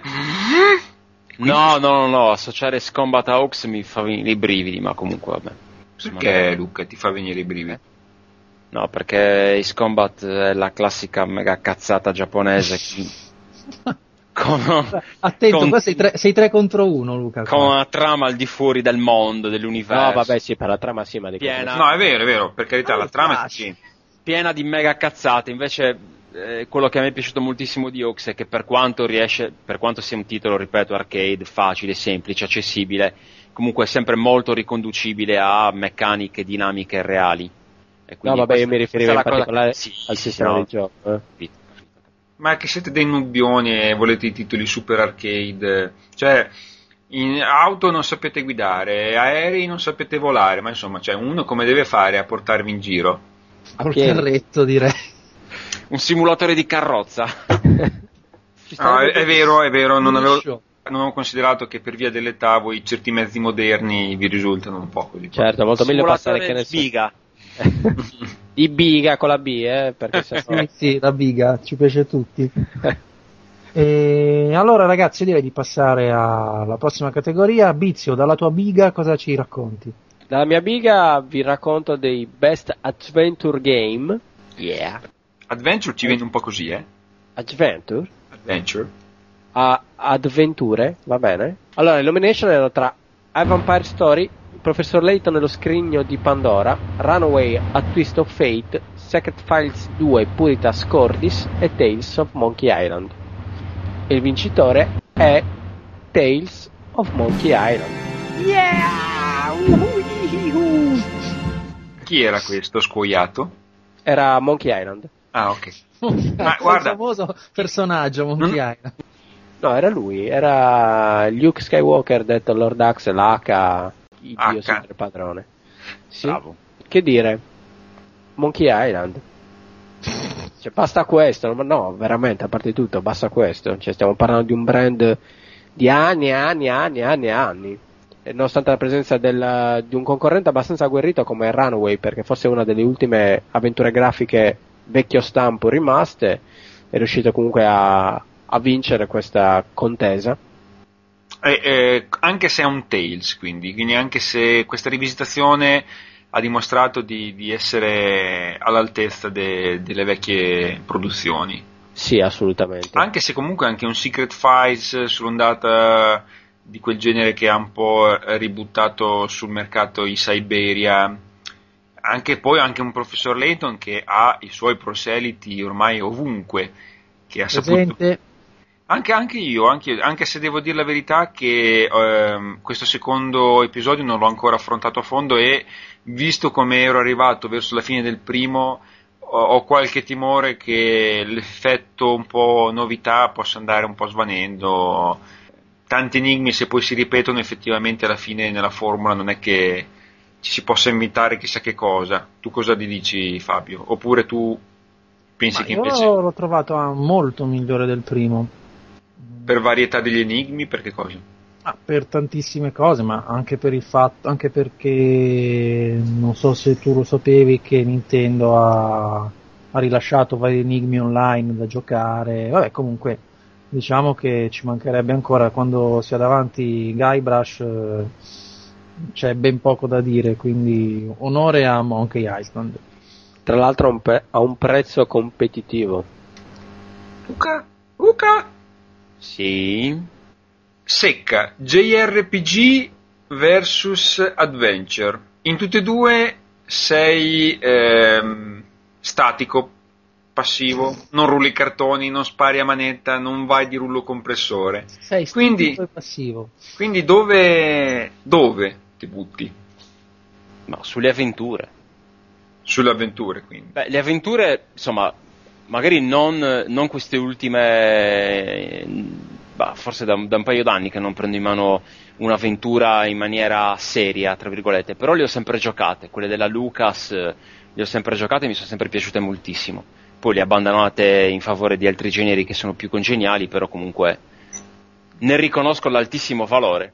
Forse è la storia che ti, ti piglia di più che un JRPG. la storia, il ragionamento, poi ci sono determinati, determinati mh, generi di avventura che, che mi piacciono moltissimo. Magari ora come ora non apprezzo più molto il, il genere umoristico come potrebbe essere appunto questi della Lucas, ma un eh, Siberia o insomma altri sottogeneri delle avventure mi piacciono molto. Adesso non mi viene in mente eh, bah, vabbè, non mi viene in mente un'avventura molto bella eh, a sfondo eh, noir, era un thriller molto, molto carino di, di qualche tempo fa che Broken Sword. era appassionato. No, Broken Sword, ecco, è quello più sul, mh, sul genere della Lucas. No, faceva parte di. eh, adesso mi sfugge, credo che fosse della Microids. Vabbè, comunque, Still Life, ecco, Still Life. Ah, sì. Ah, ho capito. Still Life era veramente un gran titolo, veramente molto molto bello. Faceva paura. Beh, paura no. Vabbè, a te fa paura a me quasi sì. tutto. A me faceva paura pure Seven Quest, se te lo ricordi. Ma tu sei messo male, ragazzo mio. Curiamoci. Vabbè, vabbè, guarda, farò la battuta pe- peggiore di tutta la serata, perché visto che stiamo parlando della Lucas, direi di passare a Luca che Oh, ha signore a Dio. del prossimo No, no. Ah, Tu vinci gli awards per la peggior battuta del secolo. per lo squallore senza Esattamente. neanche le nomination, vabbè. Esattamente. Zompa, zompa. Affrontiamo adesso i migliori giochi di strategia dell'anno. Non tantissimi, ma comunque decisamente buoni. Allora, Empire Total War, Warhammer 40.000 Dawn of War 2, Halo Wars, Man of War e uno strategico per Wii che hanno crea un nuovo mondo. E il vincitore è Empire Total War. Ennesima riconferma di un, di un genere, di un brand che su PC va moltissimo e vince a mani basse anche con, con giusta ragione. Anche se però bisogna dare merito ad Halo of Wars di essere riuscito comunque a portare un degno titolo anche su, sull'universo console che come sappiamo è sempre piuttosto ostico eh, per quanto riguarda gli, gli strategici in tempo reale, però Empire Total War è talmente collaudato, rodato e porta sempre idee nuove. Mi dispiace onestamente eh, per, per Halo Wars, eh, mi dispiace perché a me è divertito molto.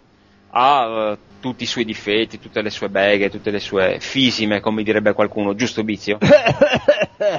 lui, esattamente lui. Penso che il marchio Total War sia... È un punto fisso nel, nel genere, dai. Hai detto, figliuolo. Proprio. Sì, però c'è da fare anche un- una, cioè una precisazione, c'è da dire anche che comunque uno strategico su PC gioca in casa. Certo, Di assolutamente. questo è, è ovviamente da dire.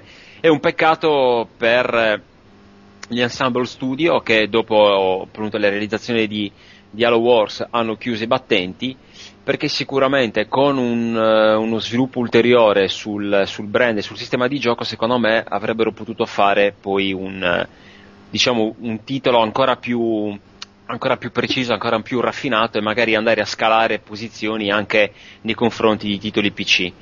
Eh, purtroppo invece poi il, eh, lo studio di sviluppo ha chiuso i battenti e quindi non ci sarà questa, questa possibilità, almeno da parte loro.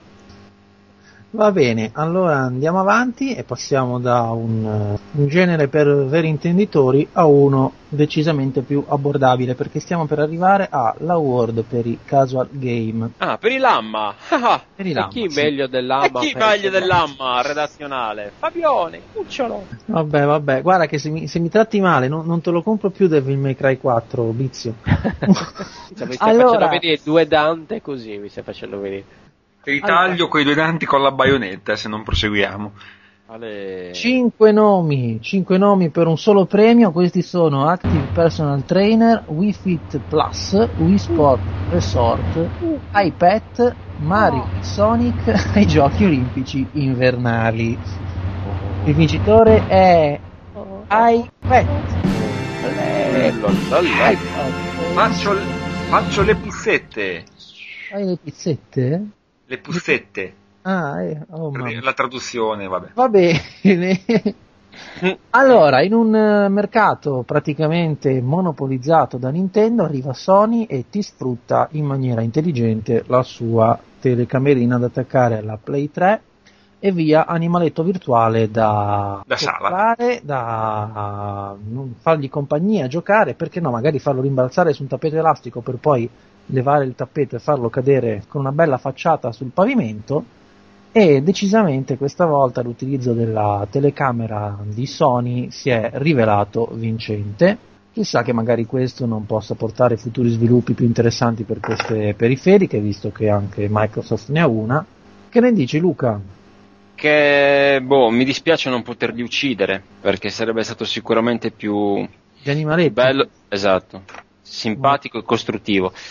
Al di, là del valore, al di là del valore del gioco, quello che fa vedere iPad è poss- un possibile sviluppo futuro. Quindi iPad sicuramente è il primo passo di, quello che, di quelli che potranno poi essere le applicazioni legate alla, alla telecamera. Quindi è da vedere come una sorta di investimento da, da questo punto di vista. Il gioco in sé sicuramente ha un elevato valore che però è relativo se guardato proprio in prospettiva. Sì, mentre magari dall'altra parte c'è stato un po' troppo affidamento a, a quello che aveva già portato successo, no? Perché iPad è stato abbastanza un fulmine a ciel sereno. Sì. Vizio, tu cosa Sì. hai fatto? Sei, sei andato alle Olimpiadi invernali con Mario e Sonic? Esattamente, no, diciamo che in un mercato pieno di animali iPad doveva vincere per forza. Ci si augura che prossimamente donino a- comunque al gioco un po' più di profondità rispetto a quella che è stata offerta con il primo. E se non sbaglio qualcuno mi stava dicendo che aveva una, una nipotina che ci giocava. No. Nipotona, sì, Ah, ormai. nipotona? Sì. di eh, maggiore età. E alla maggiore età, però, come tutte le nipotone che hanno ancora il loro lato fanciullesco ben eh, vivo, eh, mi hanno fatto passare il pomeriggio di Natale a giochicchiare questo iPad. Che dire, pur riconoscendogli tutte le qualità eh, per eh, questo pubblico, perché mia nipote appunto ci si è sbizzarrita per tutto il pomeriggio, avrei preferito sudare piuttosto con Mario Sonic o, con, o, o nell'isola eh, Nintendo, nel, nel resort Nintendo, però effettivamente come in questo caso è dimostrato dal premio eh, è stata premiata anche appunto l'innovazione e il modo in cui questa è stata portata perché l'esserino eh, riesco a capire tutto il fascino che riesca a esercitare su, su chi poi usufruisce di questi prodotti quindi nulla da dire su quello è peccato per il, il pomeriggio di Natale andato vabbè. Ah, Av- vabbè, avanti al prossimo Avanti al prossimo, il prossimo sei tu. sono io ah di nuovo io eh, giusto e allora subito snoccioliamo quelle che sono le nomination per i DLC, ovvero i downloadable content. Downloadable content che andiamo ad elencare. Abbiamo Borderlands, Yeah. Red Faction Guerrilla, Fallout 3, Ballad of Gay Tony e Dragon Age Origins. Anche qui abbiamo dei titoloni, quindi la scelta porterà sicuramente molto fervore ed è Ballad of Gay. E in questo caso direi che ancora una volta Rockstar dimostra che quando sforna nuovi capitoli per i suoi brand di punta non può che colpire nel segno un po' come Nintendo faceva con i suoi platform insostituibili. Ha saputo sforacchiare, arrivare al vertice con fior fior di contendenti perché Fallout 3 ha tempestato letteralmente il marketplace eh, in maniera assidua con le sue espansioni e anche molte di queste di notevole fattura, anzi di altissima qualità.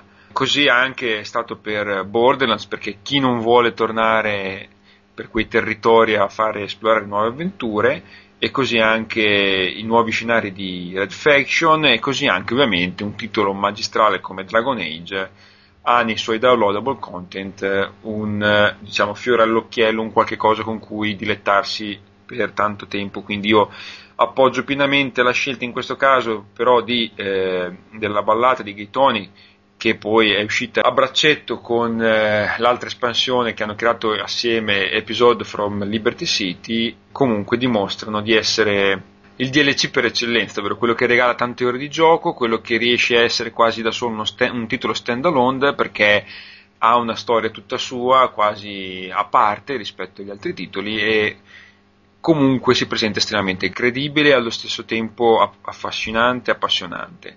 Voglio dare rimbalzare questa volta verso Bizio, che ha avuto problemi di prostata, ma è ora di nuovo. È la sua, è la pro- è la sua prostata che non c'è, credo. Esatto.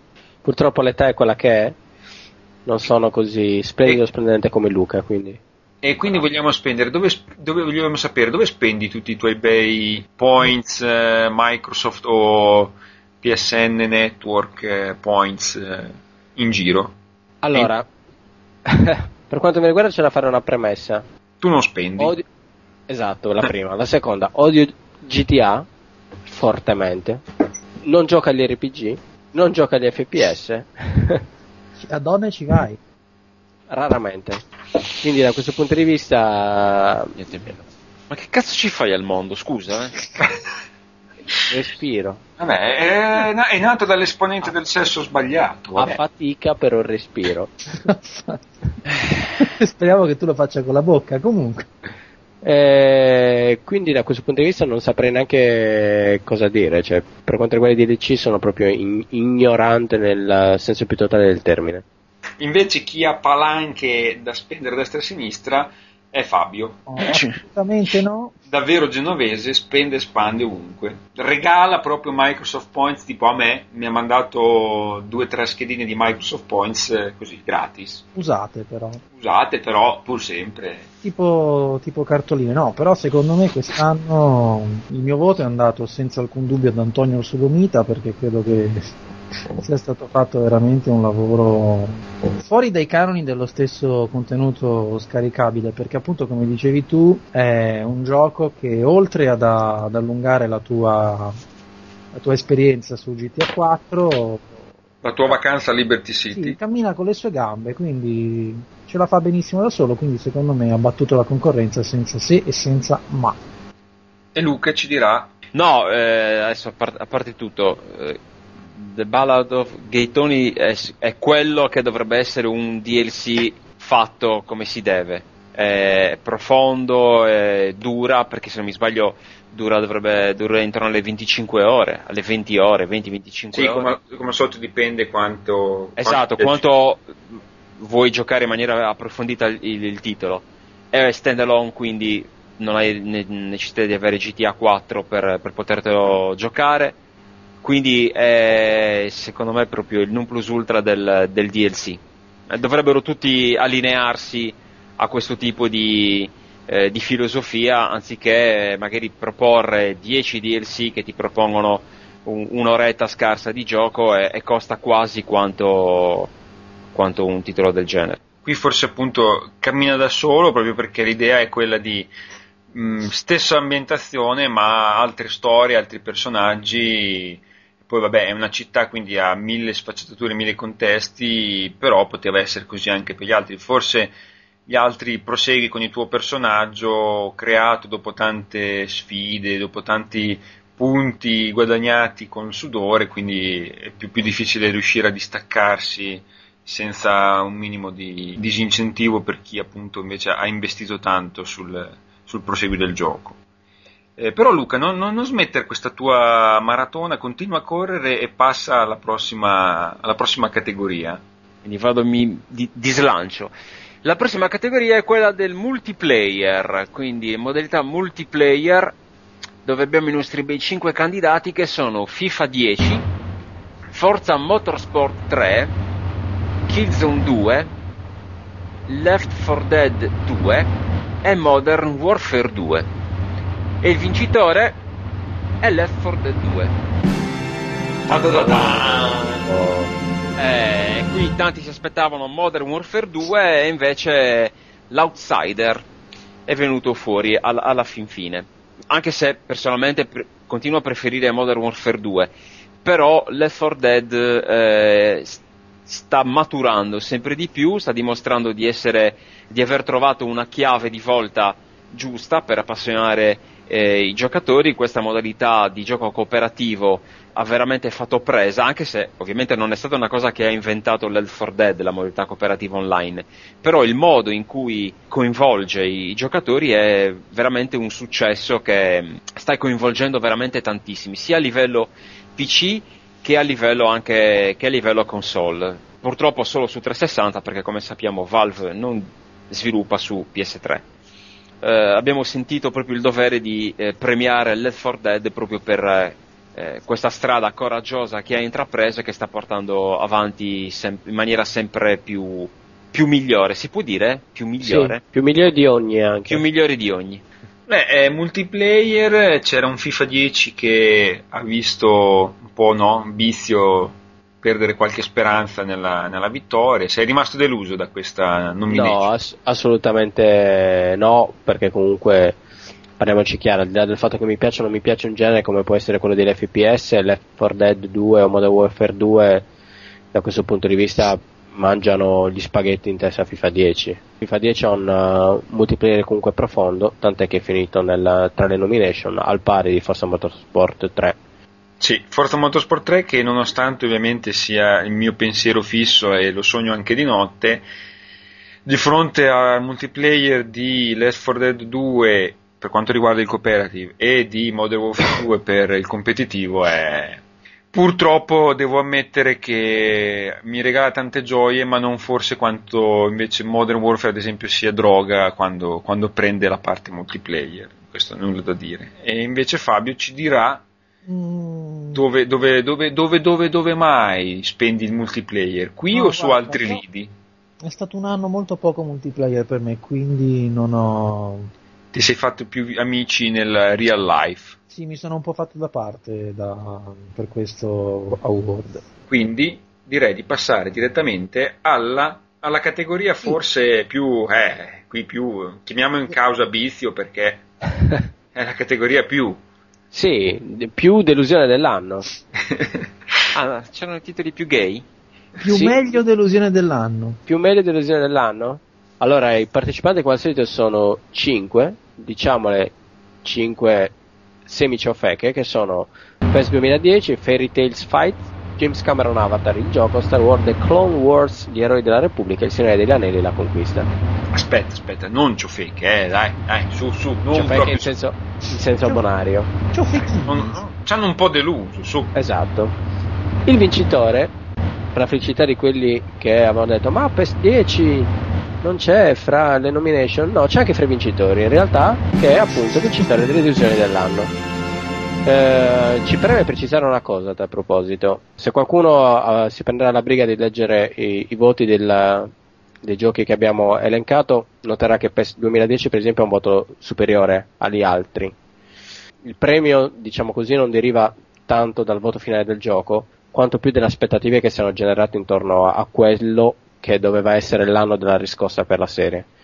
Così come abbiamo già detto altre mille volte non è stato, il gioco proposto è né più né meno il solito, la solita minestra riscaldata, da qui la decisione di premiarlo come delusione dell'anno. Bravo! Eh, concordo, Bixione, concordo. Ma Concordo. poi soprattutto perché è l'ennesimo, cioè ha riproposto per l'ennesima volta il solito iter, e cioè ha cominciato tipo marzo-aprile con le solite promesse, quest'anno eh, faremo questo, quest'anno faremo quest'altro, quest'anno sarà totalmente diverso e poi alla fine a settembre ci siamo ritrovati con la stessa, la stessa cosa. eh. Sì, tra l'altro a, a questo proposito diventa ancora più preoccupante l'iter che sta seguendo anche quest'anno. Eh sì. perché sono ripartiti esattamente da dove avevano finito.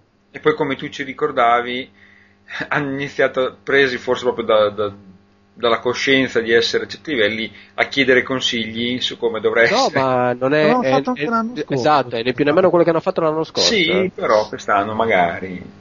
Chi Solo lo che sa? quest'anno magari non lo mettono nel cestino, lo lasciano sul desktop. esatto. Cestone. Dalle stelle dei cestoni alle stalle dei- degli scaffali. Quindi passiamo dal peggior, o quindi alla miglior delusione, alla miglior. Fabio? Rivelazione, rivelazione e... Qual è questo?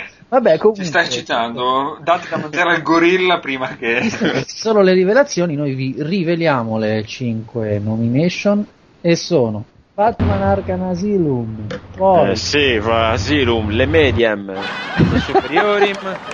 All'università, ma alla fine. Dio mio. Fabio, Si è suicidato. Si è, scri- è andato a scriversi al CEPU. penso. Fabio ti, ti spedisco May Cry. No, dai. al cepum. Al corso di recupero. Vabbè, lui l'ha buttata sul latino, capito? Quindi Qualcuno gli offre una carruffa. Rincetelo. Fabio, ti vogliamo bene lo stesso. Fabio, ma raccontaci un po' di Super Mario napoletano. Poi Borderlands, che cosa vi devo dire ragazzi? Asylum. Asylum cosa, mamma mia. Scusa, tu dici Bob Dylan? Eh, Frederick. Ma secondo te il lupo ululà o ululì? Dio mio. Diciamo queste come, come Allora, sono sono. Vabbè, sennò- dai, Fabio, scher- scherzavo, scusami.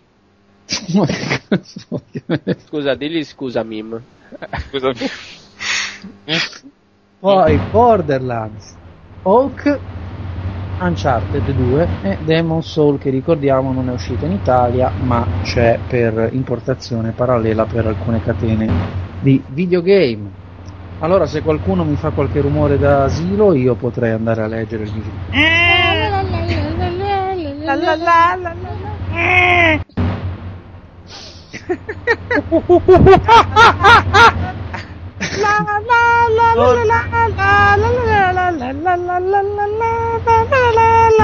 Vedete che io possa leggere il vincitore? Vai. Si torna sul pianeta Pandora perché ha vinto qua Borderlands. Insomma, diciamo che l'anno per quanto riguarda le rivelazioni non si è rivelato affatto malvagio. Penso che soprattutto Batman eh, e Borderlands abbiano saputo tirare fuori dal cappello con- un coniglio che non ci si attendeva perché Batman si guardava un po' tutti come l'ennesimo gioco su licenza, invece è venuto fuori un gran titolo. E eh, Borderlands ha, non, non solo è venuto fuori veramente bene, ma è anche uscito da una situazione di sviluppo un po' particolare perché il team ha cambiato molto spesso in- idea su come portare a termine il gioco. Prima c'era una grafica un po' più realistica, si è passato invece poi al cell shading, quindi molto E- travagliato, però poi il risultato è stato decisamente ottimo. E, e lo ha messo, scusami, posso dire? sì, Lo ha, messo in, lo ha messo in culo anche a Pacter. E soprattutto, quella è la, la soddisfazione più grande. Ma eh, non, non so quanto fosse grande, Pacter forse ce lo saprà dire, ma eh, se non sbaglio c'è qualcuno qua che ha giocato con molto piacere entrambi i titoli, cioè Batman Arkham Asylum e Borderlands. E Pirla. sì, Luca. Sì, eh, veramente due bellissimi giochi. E anche in questo caso eh, siamo Tu, stati... tu dici, tu dici Dylan Dog, scusa. Sì, Ehm, siamo stati in Sempre dubbio Dylan. fino all'ultimo per, ehm, per assegnare appunto il, il- titolo di rivelazione dell'anno, però poi abbiamo eh, preferito premiare Borderlands perché comunque è un titolo originale e soprattutto al contrario di, di- di Batman non parte da una base che è comunque quella del personaggio, di una storia già ampiamente collaudata. Eh, Borderlands invece è un titolo che mh, ha saputo mis- miscelare al meglio gli elementi di gioco di ruolo, per quanto un gioco di ruolo molto slavato da un certo punto di vista, è un FPS bello cattivo, tosto, come non si vedevano da, non si vedeva da, da tantissimo tempo. Ha riportato il genere degli, F- degli FPS un po', un po' alle origini della, della specie. Quindi in più eh, c'è anche da dire che appunto Borderlands si sta ehm, distinguendo anche per la qualità del DLC, ne sono usciti due fino, fino ad ora e sono due DLC molto, molto divertenti, molto, molto godibili. Francesco, tu sei Io- andato all'Asylum? All'Asylum ci sono andato, ma mi inchino a mia volta a Borderlands, un po' anche dando il significato a questa nomination, nel senso che è il classico gioco in cui non sei soverchiato, comunque non, non sei così proprio ucciso dall'hype eh, in maniera estrema, come altri titoli anche fanno già dal solo titolo, e ti ritrovi invece un semi capolavoro, cioè proprio un gioco di altissima qualità, rivelazione dell'anno super super super concorde.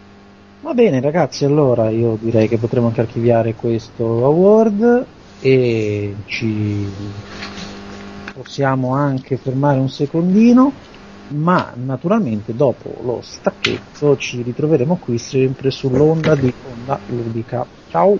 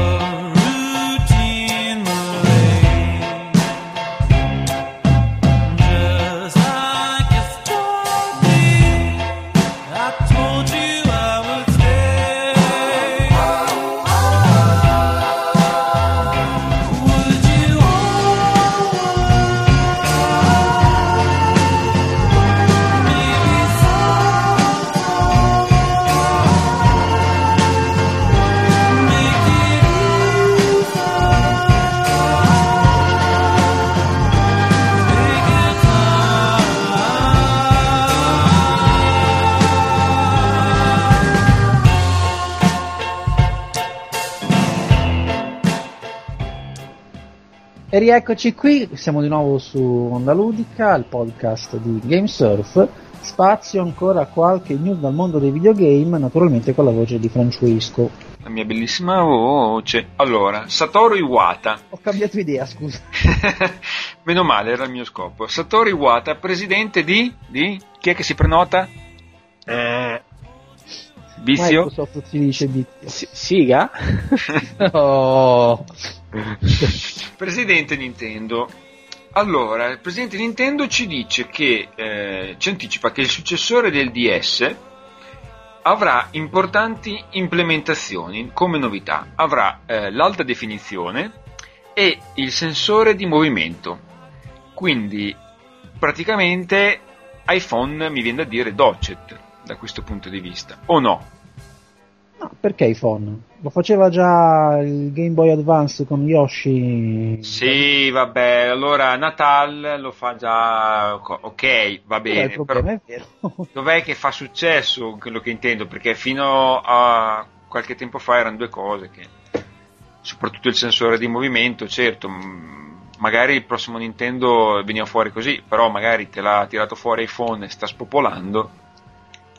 Anche la PSP si era detto che la nuova doveva essere questo e quest'altro, ma il punto non è che ne rimaniamo basiti e stupiti, il punto è vi ispira come idea, vi, vi suggestiona? No, non mi ispira l'iPhone, non mi ispira neanche questo. A me un po' spaventa questa cosa, perché di solito Nintendo è sempre stata, eh, soprattutto poi sui portatili, una- un'azienda che ha eh, sempre cercato nuove strade, osato molto da un certo punto di vista eh, e infatti poi li hanno cosati, come si suol dire. Questo seguire invece quello che hanno fatto altri un po' mi, mi, fa, mi, mi- mi lascia un po' dei dubbi e anche un po' amareggiato perché comunque mi aspettavo qualcosa in più da, da un punto di vista creativo da parte loro. Vizio, secondo te? Secondo me ce ne potevano benissimo fare a meno. Cioè Mm. questo dover per forza seguire la moda del momento, insomma, non so quanto possa essere redditizio a lungo Ma poi aspetta un attimo, scusami, scusami Franz, ma rilevatore di movimenti tu intendi l'accelerometro o intendi un, eh, una telecamera integrata che rilevi i movimenti del No, del no, no, io penso, no, no, no. Non si sa ancora, non l'hanno ancora. Non si sa, però, essendo portatile, mi viene da dire sensore di movimento in quanto accelerometro, perché magari sai, il DSI, visto che ci hanno messo una telecamerina, beh, però comunque è inutile, cioè secondo me adesso è un po' troppo presto veramente per... No, io comunque invece sono. Cioè, la notizia mi ha, mi ha preso bene per parlare giovane.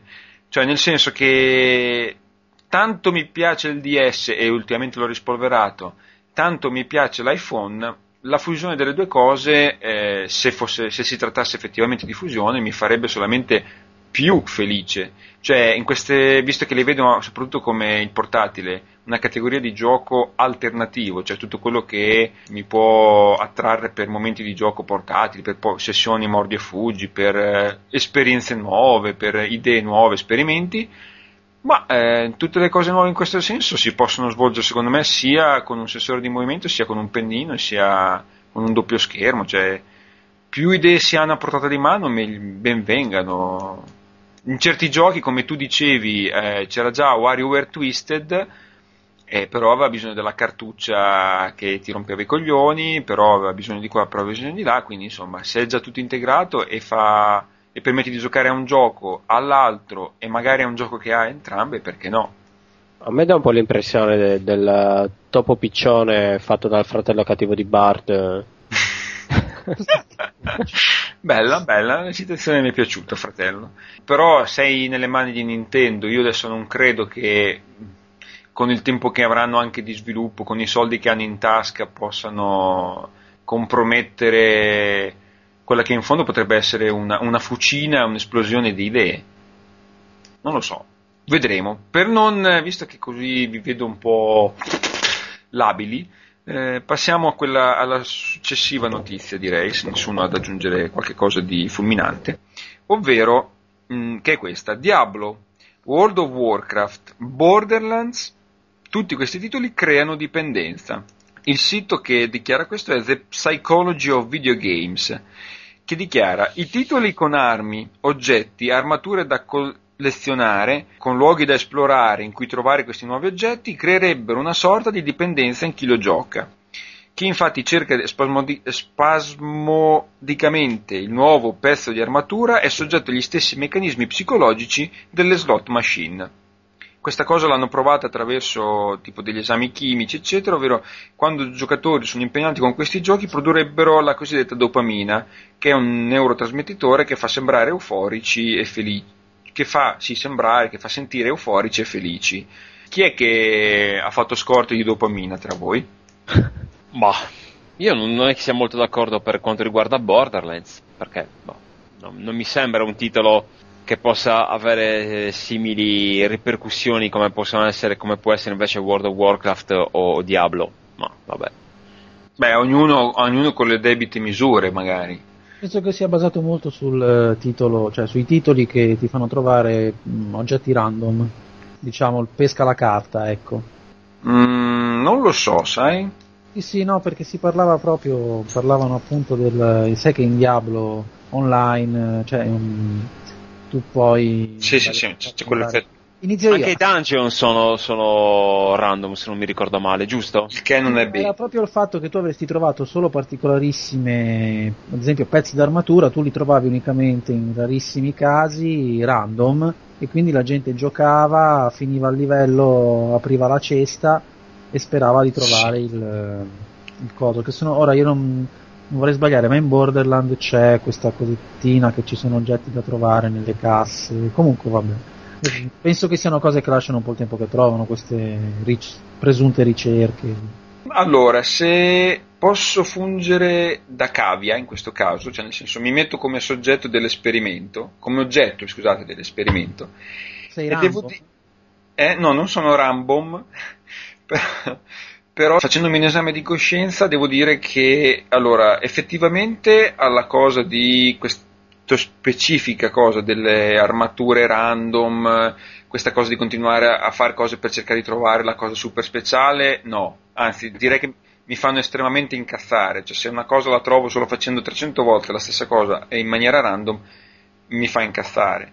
In questo senso invece ha maggior eh, effetto dipendenza dal mio punto di vista l'effetto intrinseco in questa cosa qui, ovvero il collezionismo, cioè collezionare le armi più sborone, le armature più sborone, trova sempre l'arma più forte, trova sempre l'armatura più forte, è colleziona tot auto oppure prova tot auto.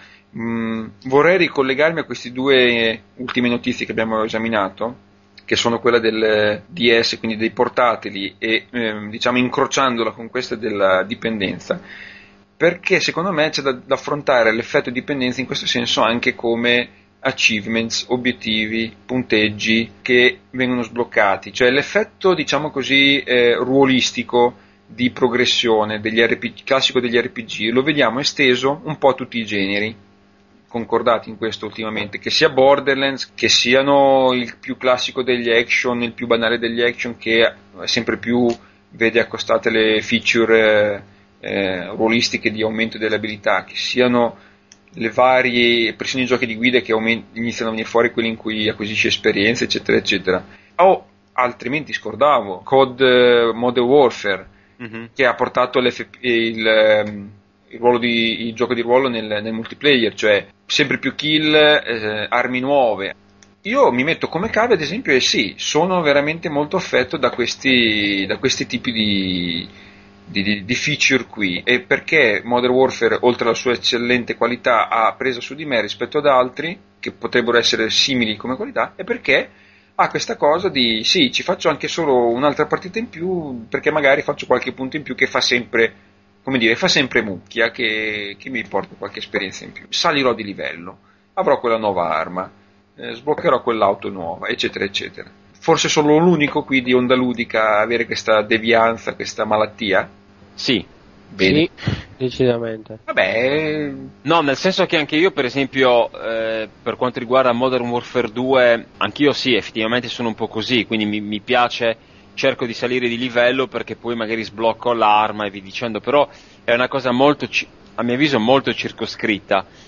Al contrario invece di giochi come eh, World of Warcraft, dove invece la cosa è molto più ampia, molto più vasta, e lì effettivamente ci possono essere dei fenomeni di dipendenza, ma parliamo di, di- di casi veramente eclatanti, cioè di gente che trasferisce la propria vita online, quindi insomma è un caso un po' limite quello. come dicevo, le- le- va rapportata alla misura ad ogni caso, eh, sicuramente. Però, mentre ti, ti faccio un esempio, mentre tu eh, mi immagino Modern Warfare lo giochicchi così, eh, ci, ti fa fare quella partitella in più rispetto all'altro gioco perché così sblocchi l'arma e boh, per la curiosità di avere l'arma, io mi ci impiastricchio a piene mani, cioè nel senso non lo gioco normalmente perché mi metto a giocarlo anche con le armi più scarse solamente per portare avanti le armi e eh, diciamo raggiungere livelli maggiori con quelle armi. E questa cosa, dicevo, si ricollega anche al fattore achievements che come sappiamo ha avuto un netto peso no? nell'economia dei videogiochi in questo senso, perché lo, lo ricollego anche al discorso portatili, perché è una cosa che sui portatili ancora non ha attecchito, tranne ho iniziato a vedere ultimamente, ha iniziato anche in questo caso iPhone, con, non so se conoscete la feature, si chiama OpenFaint, sarebbe una sorta di tentativo di collegare mh, la community e gli achievements in stile eh, live 360 agli altri strumenti di massa di community che sono Facebook e Twitter. Quindi una cosa che integra tutte queste cose e che porta gli obiettivi anche sui portatili io conoscendo e sapendo quando sono addicted a queste cose e sui portatili ci guardavo questa cosa un po' mi manca cioè su un DS sarebbero tanti i giochi in cui sento la mancanza di qualche achievement di vedere che punti ho fatto su questo quali altri punti ha fatto un mio amico eccetera eccetera sono veramente da, Da ricovero, sì. da ricovero Sì, sì, sì, sì, sì. però io credo che siano tanti come me, è per questo che dico che secondo me i prossimi portatili, se è vero che seguiranno l'esempio iPhone sotto l'aspetto, come diceva, del DS, delle, delle contromisure hardware, non è detto che secondo me queste cose possano attecchire anche sui portatili, questo è il mio punto di vista perlomeno. Su di me avrebbero una presa della Madonna, te lo assicuro.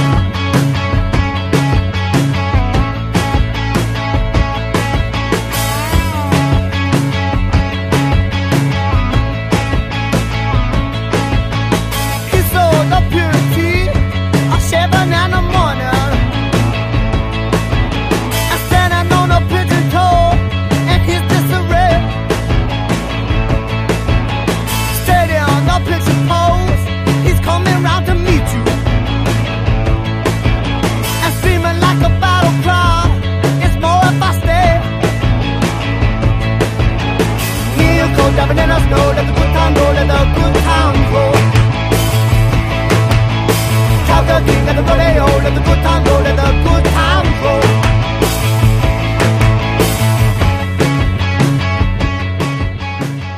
Va bene, dopo qualche novità nel mondo dei videogiochi andiamo a vedere l'ultima parte di questi award del 2009, i giochi premiati dalla redazione e adesso la parola passa al nostro Fabrizio che ci parlerà della prossima lista di giochi e della categoria da andare a premiare. Vizio, sei tu. Sì, eccomi. Allora, riprendiamo diciamo dai migliori guardando console per console, partendo dal PSP. In questo caso i candidati erano GTA Chinatown Wars, Little Big Planet, Monster Hunter Freedom Unite, Patapon 2, Resistance Retribution. E il vincitore è GTA Chinatown Wars. Come era previsto, d'altronde. Anche in questo caso nulla da dire sulla, sulla vittoria di Chinatown Wars, nonostante la presenza di uh, alcune chicche come Little Big Planet nella sua prima apparizione su PSP eh, quest'anno, Monster Hunter Freedom Unite eh, e Resistance Retribution che molti considerano eh, come forse il miglior eh, titolo del genere. Bene anche Patapon 2 che avevamo già citato in, eh, in precedenza, giunta alla sua seconda apparizione. Assolutamente. Siamo cioè, in sodalizio, formeremo GTA non, non sbaglia un colpo.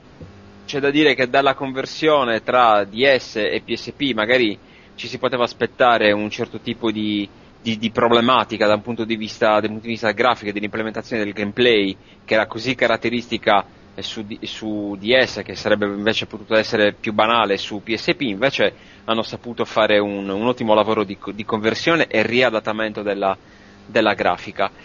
Sì, io comunque dal mio punto di vista il eh, must have dell'anno invece è stato Monster Hunter, questo action eh, di scuola Capcom che in Giappone ha venduto mm, ma, mh, qualcosa come solo che nella versione diciamo Platinum, però lì ha un nome diverso, ha venduto più di una milionata di copie, inutile dire che nella versione normale ha massacrato praticamente ogni record e cioè, mh, se tu apri la mia PSP e controlli il mio save game penso che troverai una partita sulle 180 ore sono ancora abbastanza lontano da alcuni mostri da uccidere. Fabio, correggimi se sbaglio, Little Big Planet eh, anche su PSP ha lo stesso tipo di sistema di creazione dei livelli e di messa Eh, online, giusto? Guarda, probabilmente sei andato a toccare la parte più dolente di questo, Ecco. questo piccolo miracolo perché sì, eh, puoi ricreare tutti i tuoi livelli, è stato leggermente rivisto il metodo di creazione, però eh, risulta farraginoso, risulta veramente un po' troppo per una console portatile. Quanto si sente la mancanza del secondo stick? Dal mio punto di vista sempre. No, in questo, in questo gioco, dico. Ma eh, sai, creare i livelli era già abbastanza impegnativo su PS3. Immagina su PSP, mm, non lo so, avere in mano un, un oggetto da far girare per metterlo nella posizione migliore nel tuo livello. eh, non ti dico che sia un'impresa, ma siamo di Poco fatto ci manca. Immaginavo, immaginavo, infatti. online non trovi tantissimo. La community non, non si è formata come su PS3. Beh, penso che sia anche un fatto di, di freddi numeri, non so quanto abbia venduto, ma credo che comunque siamo ben distanti da- dai numeri, dalle cifre che ha fatto su, su PS3, no? Quindi insomma, Eh, che anche perché- in proporzione, anche perché non ci sono poi così tante differenze per stimolare una persona che ha già il gioco su PlayStation 3 a prenderlo anche su PSP. Verissimo, verissimo. è un po' sempre il solito difetto di PSP, eh? Una cosa che, abbiamo, che abbiamo sempre eh, segnalato, no? Sì, stesse cose del- della, della console di casa, Esatto. cioè- però ridotte. Esatto, questo vizio di magari non portare delle novità vere e proprie sulla, sulla console portatile rispetto alla- alla- al, al titolo invece sulla console maggiore, cosa che invece però per esempio ha fatto su Resistance che dove ha creato invece proprio un, un episodio a parte studiato appositamente per PSP addirittura con un sistema di visuale e di controllo completamente diverso rispetto a- al titolo uscito su, su PS3.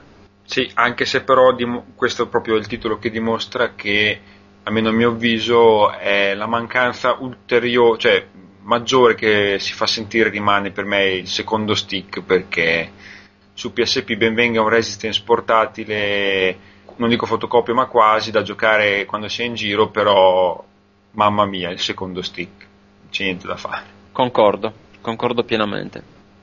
Chi ci parla invece del DS?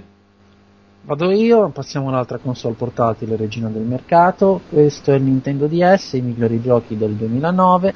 Andiamo a vedere i 5 candidati: GTA Chinatown War, poi Professor Layton lo scrigno di Pandora, Mario e Luigi, sempre Mario, Viaggio al centro di Bowser, Rhythm Paradise e The Legend of Zelda Spirit Tracks. Il vincitore di questa categoria estremamente portatile con due schermi persino con il touchscreen è Zelda, Legend of Zelda Spirit Tracks. Allora, diciamo che se non torna Mario torna Link e la nuova avventura di Zelda è decisamente molto molto interessante, i giocatori hanno già avuto occasione di perdersi nei meandri del nuovo regno creato da Nintendo.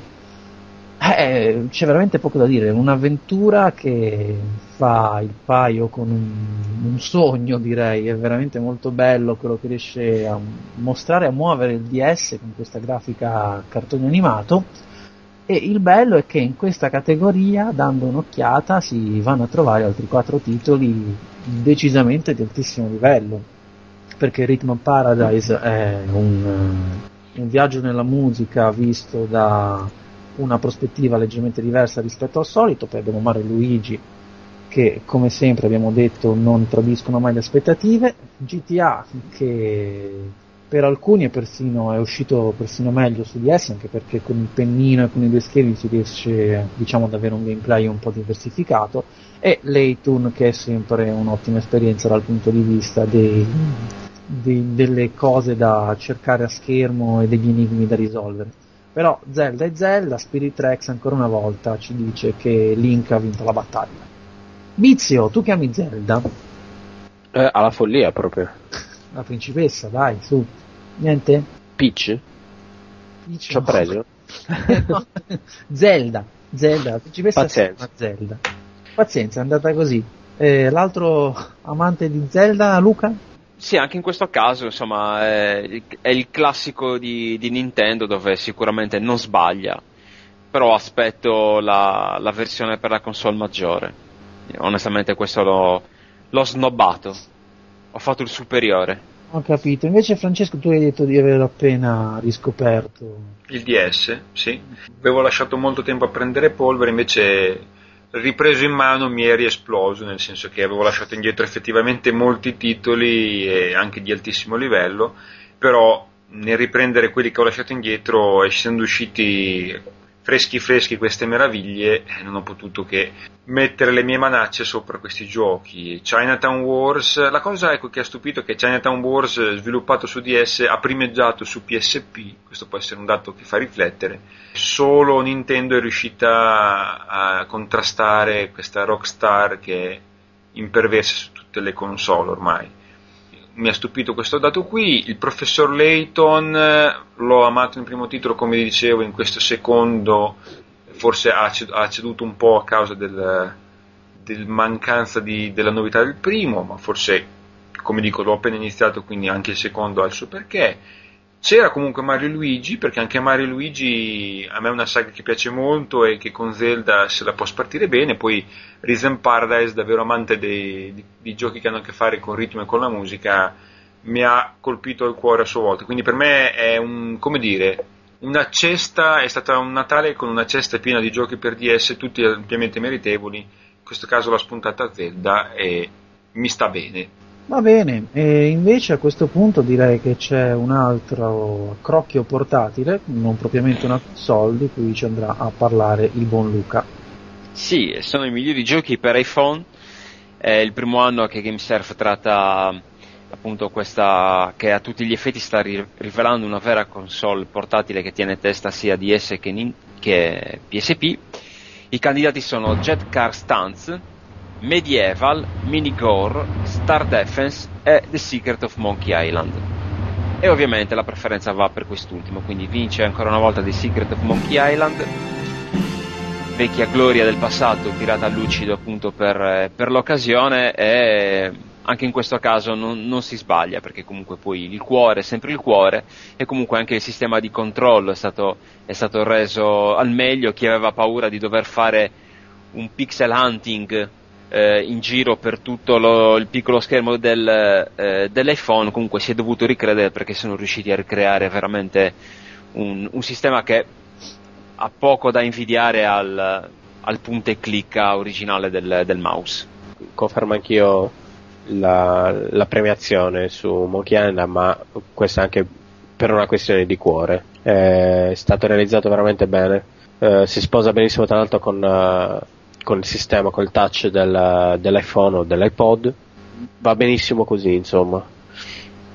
Ci prostiamo e passiamo, passiamo quindi, prima che tu muoia assiderato, alla categoria dei giochi per eh, PSN, cioè il network di PlayStation 3. Abbiamo tre candidati, Flower, Pixel Junk Shooter, Red Baron Arcade, Savage Moon e Braid. Il vincitore è Pixel Junk Shooter. E eh, che dire, io mi trovo concorde perché è uno shooter di quelli che sanno appunto attrarre con la grafica e un apparato tecnico molto accattivante assieme a idee nuove e molto stuzzicanti, un po' come era stato a suo tempo per i platform Loco Roco su PSP, forma molto accattivanti. C'è da dire che Flower era un progetto artis- artisticamente molto stimolante, mh, forse ha ceduto qualcosa in quanto a giocabilità. Red Baron eh, Arcade invece era forse un po' più di settore, nonostante fosse molto carino nel suo genere, così come Savage Moon. E Braid eh, possiamo dire che forse ha pagato qualche cosina perché è una sorta di anche questa seconda eh, edizione, nonostante sia un titolo pluri osannato a destra e a manca. Luca? No, di tutti questi che abbiamo citato ho giocato solo Braid, ma onestamente l'ho giocato su, su Xbox 360 trovandolo un titolo veramente geniale. E Fabio?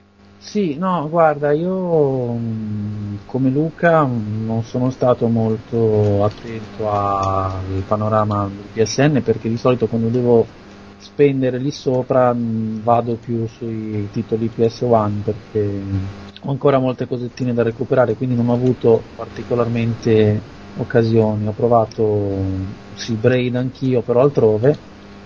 Ma mi hanno parlato tantissimo bene di questo Pixel, eh, Pixel Junk. eh, Prima o poi penso che dovrò per forza dargli la classica opportunità. Poi è uscito anche Pixel Junk Monster, giusto? Sì, il Pixel Junk è una di quelle più attive sicuramente sul, sul PSN. Non so se sia interna Sony, boh. Sì, so. sì, sì, sì, sì, sì. Sono- eh, allora, si spiega da solo. Vizio, tu sei un flower addicted oppure flower ti schifa? Io sono eh, poco anche tra l'altro XBLA addicter. per Ok, quindi PSN PSN saltiamo niente. Anch'io come Luca ho giocato pochissimo a Braid. I, i Quindi- giocatori su PSN sono scarsamente rappresentati questa sera. Questa No, sera- no, no, ma no, aspetta, cioè, per- io su PSN compro altro. Se vi ricordate l'altra volta avevo comprato appunto Metal Gear. Ti è piaciuto? Metal Gear, sì, a Mm. parte il doppiaggio in italiano, però sì, mi è piaciuto tanto. Addirittura mi sono comprato Team Hospital. Mio Dio. Oh my god. Bellissimo Team Hospital, ma scherzate, ma scherzi. 4- 486 per farlo girare su un PC non ce la Ascolta, io adesso telefono, no? Per stasera prenoto un posto in clinica per me, perché abbiamo capito che sono malato, ma anche per te Luca. Faccio mettere le due camere vicine. No, no, dai. Vabbè, ma Team Team Hospital poteva essere giocabile a fine anni 90, ma Sì, ma è, è il cuore che Eh, parla, capito? infatti. boh, vabbè, vabbè. Il cuore. Poi, Sì, ma- il eh, vabbè, di poterlo capito. giocare anche su- sul- sulla, sulla PSP. Ah, Strepitoso. ecco, forse, forse ti sei salvato in corner, però Ti rincoglionisci, eh? la, pres- la prescrizione e la bottiglietta di pastiglie, quella non, non scappi, eh. No, che poi infatti la cosa bella del- di alcuni giochi che, che puoi comprare su PSN è, è proprio il fatto di poterti giocare sia su, eh, su PlayStation Che su eh, PSP. che su PSP. Questa è, una- è un'ottima cosa. Quello è vero, quello è vero. Questa è un'ottima cosa. Schippiamo e andiamo sul live arcade che voi tutti invece giocate a piene mani. Allora, in live arcade le nomination erano Explosion Man, Secret of Monkey Island, Shadow Complex, Trials HD e Battlefield 1943. E il vincitore è. Tra-ta-ta-ta-ta-ta. Battlefield 1943. A Natale hanno anche venduto sotto prezzo, quindi Sì. Mi è dispiaciuto Shadow molto. Complex era. Ecco, devo dire la verità, mi è, piaci- mi è dispiaciuto molto eh, per Shadow Complex, che ho trovato comunque veramente un, un bel gioco. Però effettivamente per come hanno realizzato Battlefield no, mi, di- mi dispiace, ma hanno creato veramente un, un piccolo capolavoro. Poche mappe, probabilmente poche mappe, però una giocabilità in multiplayer che era f- fenomenale. Invece, Fenomenale. invece a me dispiace per Trials HD perché quanto amo quel gioco e tu- così non hanno fatto nessun altro live arcade e secondo me anche di altissima qualità, però mi rendo conto che mm, Diciamo di- di nicchia. Ma no, di nicchia no, perché di nicchia non è così nicchia, di nicchia forse poteva Di essere nicchiona? di nicchiona tua sorella. Però no, nel senso che anche altri che non giocano racing, che non giocano così, gli è piaciuto tantissimo. Però effettivamente eh, ti piace o non ti piace, sta tutto lì. mi Di piace. nicchia. Piace, vedi, piace anche a Fabio, quindi non può essere di Mi nicchia. piace soprattutto per il motore fisico. Esatto, beh, è, è il suo, è la sua forza, non c'è dubbio. Come Battlefield la sua forza è chiamare gente, frotte, persone, amici, community su di sé. Trials, il suo bello è la fisica. Per me citazione va sempre a Secret of Monkey Island. Vabbè, ognuno Sarà ha il suo... patetico, ma... No, no, ma è giusto così, ognuno ha il suo cuore votato a- a- al primo amore, forse nel tuo caso. No, il primo è stato Luca, che mi ha fatto conoscere Guybrush. Vabbè, è una cosa, Soprattutto il Guy. una cosa tre, una cosa tre fra voi guy e non vogliamo sapere oltre. Direi di passare alla categoria Andiamo Success- oltre. Best PC Game. In questo caso la- il vincitore è uscito tra una selva di pluripremiati, perché stiamo parlando di Borderlands, Dirt 2, Dragon Age Origins, Empire Total War e Modern Warfare 2. E il vincitore è Dragon Age Origins. Come detto qui la, la scelta è stata un po' più difficoltosa per il semplice fatto che ci troviamo di fronte a titoli veramente di elite. Eh, Empire, come detto, è stato già votato come miglior eh, strategico, Modern Warfare 2, Borderlands, l'unico di secondo piano, se vogliamo chiamarlo così, è forse Dir 2, Dragon Age Origins, null'altro da aggiungere, il migliore per PC di quest'anno. Migliore perché poi su PC è proprio la Esatto, versione in cui è... Sì. Bravissimo, È esaltante. Diciamolo, diciamolo, che per giocare la, la massima espressione di questo gioco di ruolo, armarsi di PC. Luca, su PC giochi ancora? Sì, E giochi a Dragon Age? No, Empire. per assurdo mi sono rigiocato un po' di Borderlands. sì, mh, eh, boh, mi era piaciuto talmente tanto su, su Xbox che me lo sono rivoluto giocare un po' con mouse e tastiera. Vabbè, Eh, sì. beati voi che i giochi riuscite anche a rigiocarveli oltre a giocarli una volta. sì, ma eh, per dirti, l'ho giocato per due ore, due ore e mezza, non di più. magari. Ma, No, ma- più, che, a- più che altro perché comunque il fascino di- dell'FPS con mouse e tastiera è cioè, un richiamo ir- irrinunciabile. Eh, ma adesso Modern Warfare 2 ti ha, ti ha sviluppato quel bellissimo accrocchio per PlayStation 3 così ti puoi dilettare. No, io lo odio. No, io Beh. lo odio. Aspetta, no, sai, sai perché lo odio? Eh, non l'ho provato, dico, dico la verità, non l'ho provato, sono anche curioso di provarlo. Il bello del multiplayer su console, secondo me, è che, al contrario di quanto avviene su PC, mette tutti sullo stesso piano. Tutti hanno lo stesso joypad, tutti hanno la stessa console, eccetera, eccetera, quindi si parte tutti quanti più o meno da una stessa base. Questo invece, onestamente, ti, ti mette di fronte eh, un giocatore che ha tutte le difficoltà di giocare con un pad di fronte a uno che sta giocando più o meno con mouse e tastiera. Ora, magari non esattamente così, però comunque co- ha dei vantaggi che sicuramente eh, un giocatore che usa il pad, sol- soltanto il pad, non ha. Quindi questi tipi di accrocchi io li metterei al bando. No, no, perché io in questo caso lo, lo prendo in considerazione solo perché il joypad per PlayStation continua a causarmi gravi menomazioni e quindi non sopporto più di un'ora di seguito ad, un gio- ad una sessione alla console. Quindi è l'unico modo per, forse perché io prendo in considerazione la PlayStation 3 sul lungo periodo. State parlando di controller, io mi infilo Infilati. Ueppa! per parlare della prossima categoria, perché stiamo parlando del best Wii game. Wii! Mamma mia! Mm. Va bene, allora stendiamo un, un peto veloso e andiamo a vedere i cinque protagonisti di questo award. Abbiamo Boom Blue Smash Party, Dead Space Extension, Metroid Prime Trilogy, poi New Super Mario Bros. sempre lui e Wii Sport Resort. Chi avrà vinto? Chi avrà vinto? Per la redazione di Game Surf in questa categoria il vincitore è Dead Space Extraction. Voilà! Voilà, prendiamo questo gioco mh, non solo bello ma anche molto coraggioso, molto coraggioso perché appunto presenta una tipologia, un gameplay non proprio casual, su una console invece estremamente casual e riesce a riportare molti temi che su Dead Space avevano già fatto la felicità di molti giocatori come ad esempio Luca. Luca, tu prima hai parlato di questo extraction molto in maniera positiva, quindi dici un po' quello che ne pensi, ritieni che per- perché secondo te questo Dead Space può superare nomi come Metroid e Mario? Perché ovviamente Metroid, quello che ci ritroviamo è la, vabbè, la trilogia, bella quanto vuoi, però è pur sempre una riedizione. E Mario con i suoi bei baffoni da sparviero? Partenopei.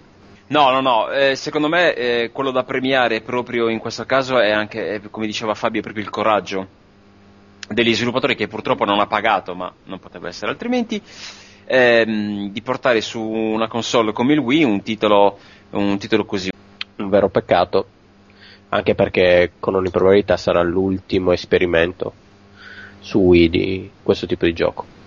Beh sì, anche perché Visceral non è che anche su console abbiano ricevuto purtroppo tutte queste vendite, vedremo adesso con Dante se si tireranno un po' su comunque. E invece Francesco, hai sparacchiato a qualche mostro interstellare? No, no, infatti per questo motivo devo ancora prendere il treno che mi porterà a Dead Space. E questo binario lo voglio esplorare e come ho detto prima perché poi un- quel genere lì glielo vedo bene su Wii, concordo sul, sul fatto di premiare, io un po' prediligo su Wii proprio i giochi completamente alternativi, quindi Boom Blocks eh, mi era sembrata a sua volta una validissima alternativa e meritava la nomination e così come ovviamente poteva mancare Mario, per carità, anzi forse ha fatto a spallate sino, sino all'ultimo voto direi per- con The Space e poi anche Wii Sport Resort, eh, ti dico, mi fa sempre piacere. Poi di, di Wii Sport Resort non si è mai citato abbastanza quel vago accenno al ritorno a Pilot Wings che è forse il titolo Nintendo in assoluto che io più attendevo su Wii ancora non ho visto, cioè proprio visto anche i nuovi controlli, ho sperato fino adesso e l'unica cosa che ho ritrovato finora è stata in questo gioco. Però del Space Extraction, come ho detto, non coglierò l'occasione, pagherò il biglietto e prenderò il vagoncino che mi porterà all'interno dei suoi binari. Va bene, allora prendiamo anche noi un vagoncino, arriviamo sì nei binari della prossima categoria. Sei sempre tu, Franci. Sì, siamo alla penultima, penultima categoria, come è stato anche per PC, abbiamo decisamente dei titoli da 90 pluripremiati eh, nelle varie categorie. Eh, per miglior gioco 360 abbiamo Assassin's Creed 2, Dragon Age Origins, FIFA 10, Forza Motorsport 3 e Modern Warfare 2. L'ulo di tamburi per assegnare questo ambitissimo titolo a Forza Motorsport 3. È arrivato bandiera scacchi e ce l'ha fatta. Eh, ce l'ha fatta e devo dire che anche qui, come dicevamo, contro titoloni. Modern Warfare 2, non penso ci siano altre parole da aggiungere. FIFA 10, eh, siamo in Italia, non ce ne saranno altre di parole da aggiungere. Dragon Age Origins ha vinto su PC per eh, ovvi motivi e qui se poteva aspirare alla vittoria a sua volta. E Assassin's Creed 2 che in molti come lo- il sottoscritto riescono a donare un fascino particolare per mille motivi. Però, però, però, Forza Motorsport 3, cresciuto, nato e cresciuto dal seno di Microsoft, ha dimostrato che in questo caso l'esclusiva, l'esclusiva ha portato un titolo nel suo genere immenso, meritevole, superbo sotto certi aspetti, fisica per una console fenomenale, qualche difetto che lo separa dalla perfezione, lo diciamo ancora una volta, ma estremamente, estremamente, cioè per me poi rimane il gioco della vita sino a, sino a Forza Motorsport 4 o al prossimo prodotto in questo senso. E andiamo con Luca che ci dice la sua. Che ovviamente sì, concordo con il voto dato a Forza Motorsport 3, anche se poi una nota di merito perché non l'abbiamo nominato in tutta la serata, poverino, Assassin's Creed 2 che Poverino. Eh, poverino si è dimostrato un, un ottimo titolo, eh, anche se però vabbè, non si è dimostrato in grado di essere alla stessa altezza di altri mostri sacri. E qui Forse, forse possiamo dire che rispetto a un Forza, a un FIFA, a un Call of Duty gli manca più di tutti eh, la parte multiplayer, può darsi. No. Perché? Perché per forza il multiplayer dappertutto? Mm, no, non per forza. Assassin's Creed a me sinceramente va benissimo così com'è. Dico solo che gli altri sono produzioni talmente coinvolgenti a 360 gradi perché hanno anche quello che è fatto eh, estremamente bene. Mm, ma Assassin's Creed, eh, un multiplayer su Assassin's Creed, io No. onestamente la vedo molto complicato. Ci siamo capiti. No, no, non ci siamo capiti. no, ecco, sì. No, no, ribadisco. Assassin's Creed 2 a me va benissimo così com'è. Non lo vorrei nemmeno io il multiplayer in Assassin's Creed, non glielo vedrei bene nemmeno io. Però Forza Motorsport 3, Modern Warfare e FIFA sono secondo me leggermente sopra perché hanno, sono in particolare Forza, FIFA, clamorosi nella parte single player, clamorosi in senso positivo ovviamente, ma forse estremamente ancora di più eh, fantomatici nella parte multiplayer. Che in Assassin's Creed è meglio che non ci sia, ma se fosse stato un titolo che avesse contemplato anche questa qui, questa parte, come poteva ad esempio essere su PlayStation 3 un Uncharted, chissà, magari avrebbe qualche- avuto qualche carta in più da giocarsi, tutto qui. Secondo me no, per il semplice motivo che gli altri quattro titoli che sono presenti nella lista hanno il multiplayer proprio nel loro DNA. Assassin's no, sarebbe stato Ma forse ancora dicendo- più riduttivo. questo. Il contrario, rischiava di, di peggiorarlo il gioco anziché... No, no, ma su questo ribadisco, siamo d'accordo, era solo per dire che eh, Assassin's Creed... Che sono magari dei prodotti più completi. Esatto, ma non che debba esserci in Assassin's Creed, che Assassin's Creed è limitato solo in quanto si concentra solo su un aspetto. Penso che si sia capito bene o male. Fabio, tu hai capito? Sì, no, ho capito. Poi, come dicevamo prima, neanche su Uncharted ce lo aspettavamo un buon multiplayer. Comunque, vabbè, comunque. Ma lì si, si può fare però. Sì, per le pistoline, quelle storie. Esatto, per le pistolate, sì. Cioè, purtroppo No. Ass- Assassin's Creed 2 non puoi organizzare un multiplayer basato sui combattimenti con le spade. No, so chi arriva prima sui palazzi. Ecco, magari puoi fare ecco, un tourist game dove passeggi in altre città, dove puoi fare delle corse. va bene, va bene, ok. Se Fabio non ci vuole deliziare con le sue dissertazioni, No, no, guarda, anche perché per me questo award era uno dei più difficili di tutti, perché ritengo che appunto siano cinque titoli che in un modo o nell'altro avrebbero meritato un premio in un modo o nell'altro, però Forza effettivamente ha, ha quel non so che che anche personalmente mi, mi forse piace. ti verrebbe dire quella marcia in più, di la verità. Ho già detto prima. Siete no. penosi. Pensa che- E meno male, pensa se eravamo figosi. Decidetelo. Ah, ok, e quindi chiudo io la serata Hua! con il miglior gioco per PlayStation 3, Hua! dove i candidati sono Hua! Assassin's Creed 2, Hua! FIFA 10, hai spaccato il Wow. cazzo Vizio, Killzone 2, Modern Warfare 2 e Uncharted 2. E incredibilmente, che ci crediate o no, vince Uncharted 2.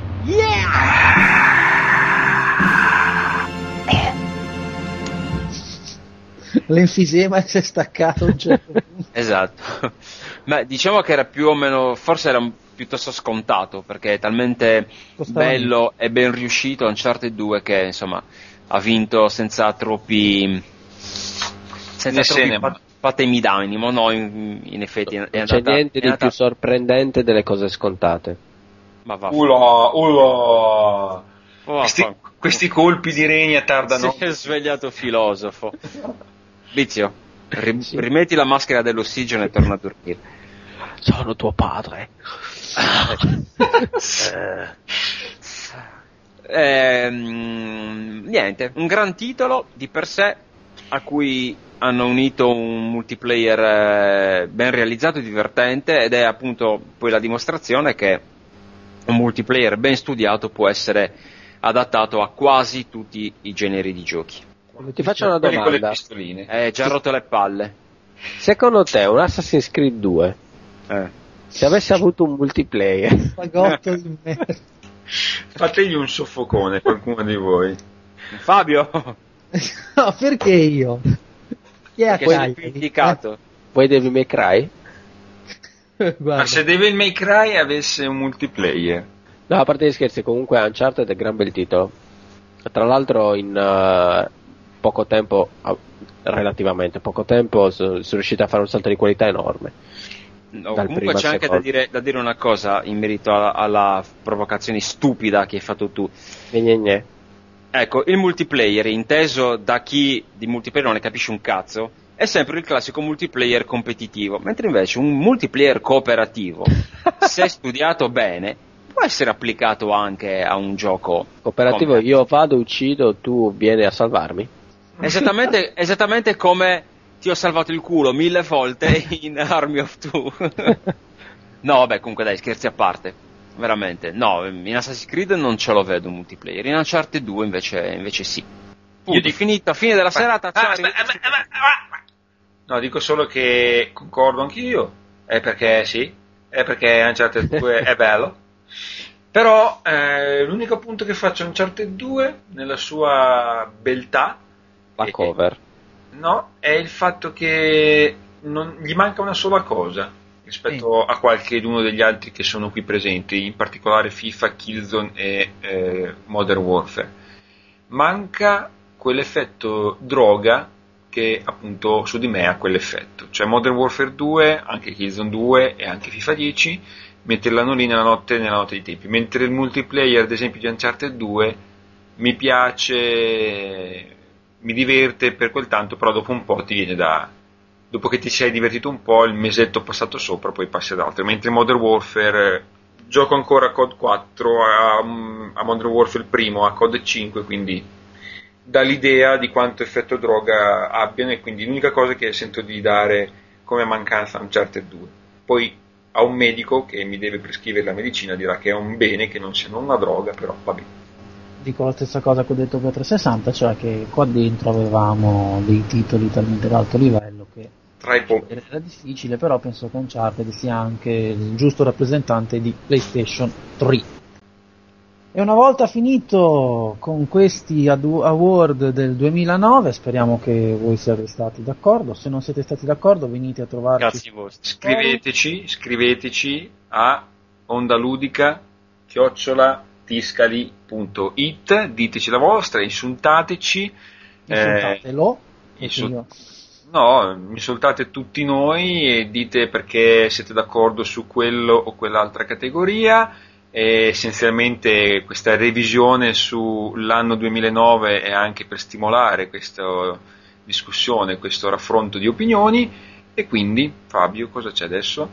Quindi adesso, visto che stiamo parlando di confronti con il pubblico, arriviamo alla posta, cioè c'è podcast per te e le letterine dei nostri amati utenti lette da Francesco.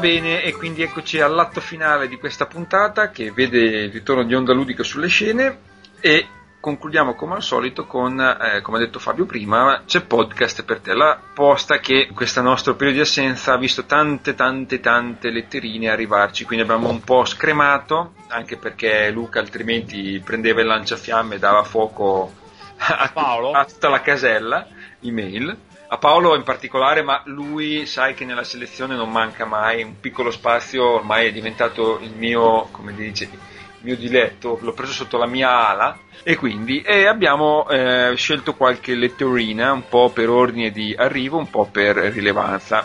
Allora, cominciamo con Fabio TF. Cari Ondaludici, vi faccio i complimenti e vi anticipo gli auguri di... Eh vabbè, era arrivata prima di Natale, in questo caso di Buon Natale.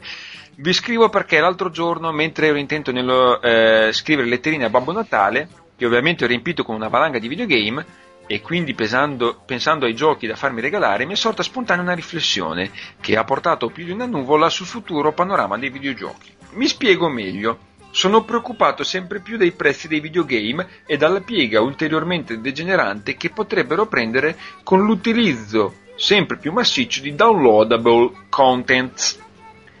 La cosa mi preoccupa sia perché intravedo in queste strategie commerciali la possibilità di gonfiare maggiormente i prezzi dando meno nell'occhio, sia perché aumenterà sempre più la discriminante tra chi fa un pieno utilizzo della parte online e chi invece magari non ha nemmeno una connessione disponibile. Dopo vabbè ci fa un eh, excursus sul fatto che appunto suo fratello lavora, non ha mai tempo per controllare queste cose, compra solo il gioco dal, dal negozietto eccetera eccetera. Comunque penso che il nocciolo della email sia il, il concludo della cosa. Che ne pensate di questo scenario futuro? C'è di che preoccuparsi? Chi, chi- chi si prenota?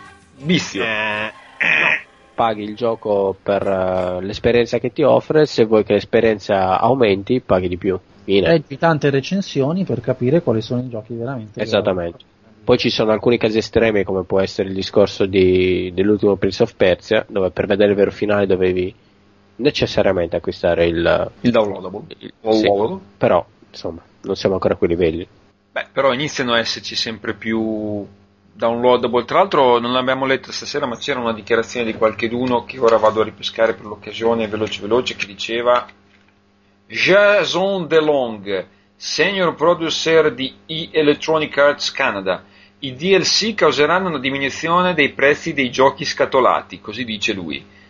Si tratta del primo passo per il passaggio di consegne verso il digital delivery, ovvero o almeno a me mi viene da pensare, se eh, sempre più si, si trasporterà sui digital delivery, è vero che un gioco, come dici tu, si pagherà solamente i contenuti e quindi non ci, non ci costerà più 60 euro ma 30 perché gli altri 30 li spenderemo online? Oppure costerà 50, quindi 10 euro in meno, più devi aggiungerci 20 euro di downloadable contents, quindi in teoria alla fine costano di più?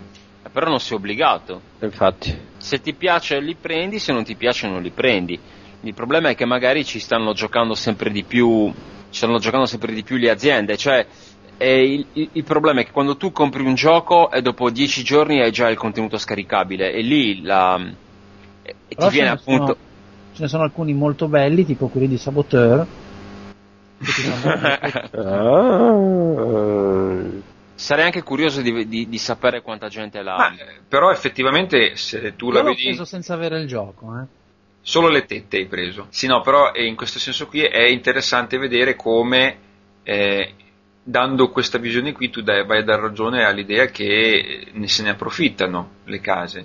È vero che tu scarichi se vuoi, però è anche vero che prima avevo un gioco completo al 100% e adesso arrivo completo fino a un Sì. certo punto. Cioè, allora aspetta, cioè, dipende, sem- dipende. Poi io ehm, voglio dire, sta anche all'utente non farsi prendere per i fondelli e ponderare per bene le proprie scelte. Cioè devi capire quando effettivamente ne vale la pena ed è un prodotto fatto nel, nel pieno rispetto anche del, del giocatore per- perché effettivamente estende un'esperienza di gioco oppure semplicemente ti sblocca una cosettina che già esisteva ma ti hanno preso per il culo, te l'hanno lasciata lì bella, bella che è nascosta e dopo dieci giorni magari ti capita, cioè ti chiedono altri soldi per, per sbloccarti una feature o, o- o un- o una missioncina in più. Perché eh, sono vere, vere entrambe le cose, accadono entrambe le cose. Devi semplicemente valutare e capire quanto effettivamente valga la pena spendere altri soldi per un'ora di gioco oppure spenderli, spendere lo stesso tanto per avere invece più ore di gioco, più, più cose da sbloccare, più, più, più benefits. Però sai, io da completista mi dico che prima mi giocavo, vabbè, adesso Prince of Persia è un caso un po' anche a suo modo limite, però prima mi giocavo magari un eh, gioco completo, invece so che in questo modo se in qualche modo non vado a recuperarmi i DLC, se non vado quelle cose lì e sono abituato a comprarmi solamente i giochi tra virgolette scatolati, magari non ho il gioco completo, io sono un completista e magari mi manca questa cosa qui. Boh. Eh, ma vedi, si approfittano di gente malata. Eh, purtroppo c'è anche da fare quella valutazione. Il discorso poi è sempre un po' lo stesso. E dall'altra parte non, non ci sono delle aziende che fanno del volontariato o sono fatte bene fratelli. Ci sono sempre dei vecchi volponi che cercano di venderti di tutto e di più. Sta anche all'utente avere un attimino l'occhio lungo, non essere completamente stupido o completista e, e veramente cercare di, di spendere al meglio i propri soldi, informandosi, visto che i mezzi di informazione ci sono, nell'era di internet non, non è più come 15 anni fa, dove dovevi aspettare un- uno o due mesi per leggere le solite riviste, eh, su cui ti puoi girare intorno e in tempo reale vedere quello che, che ti aspetta.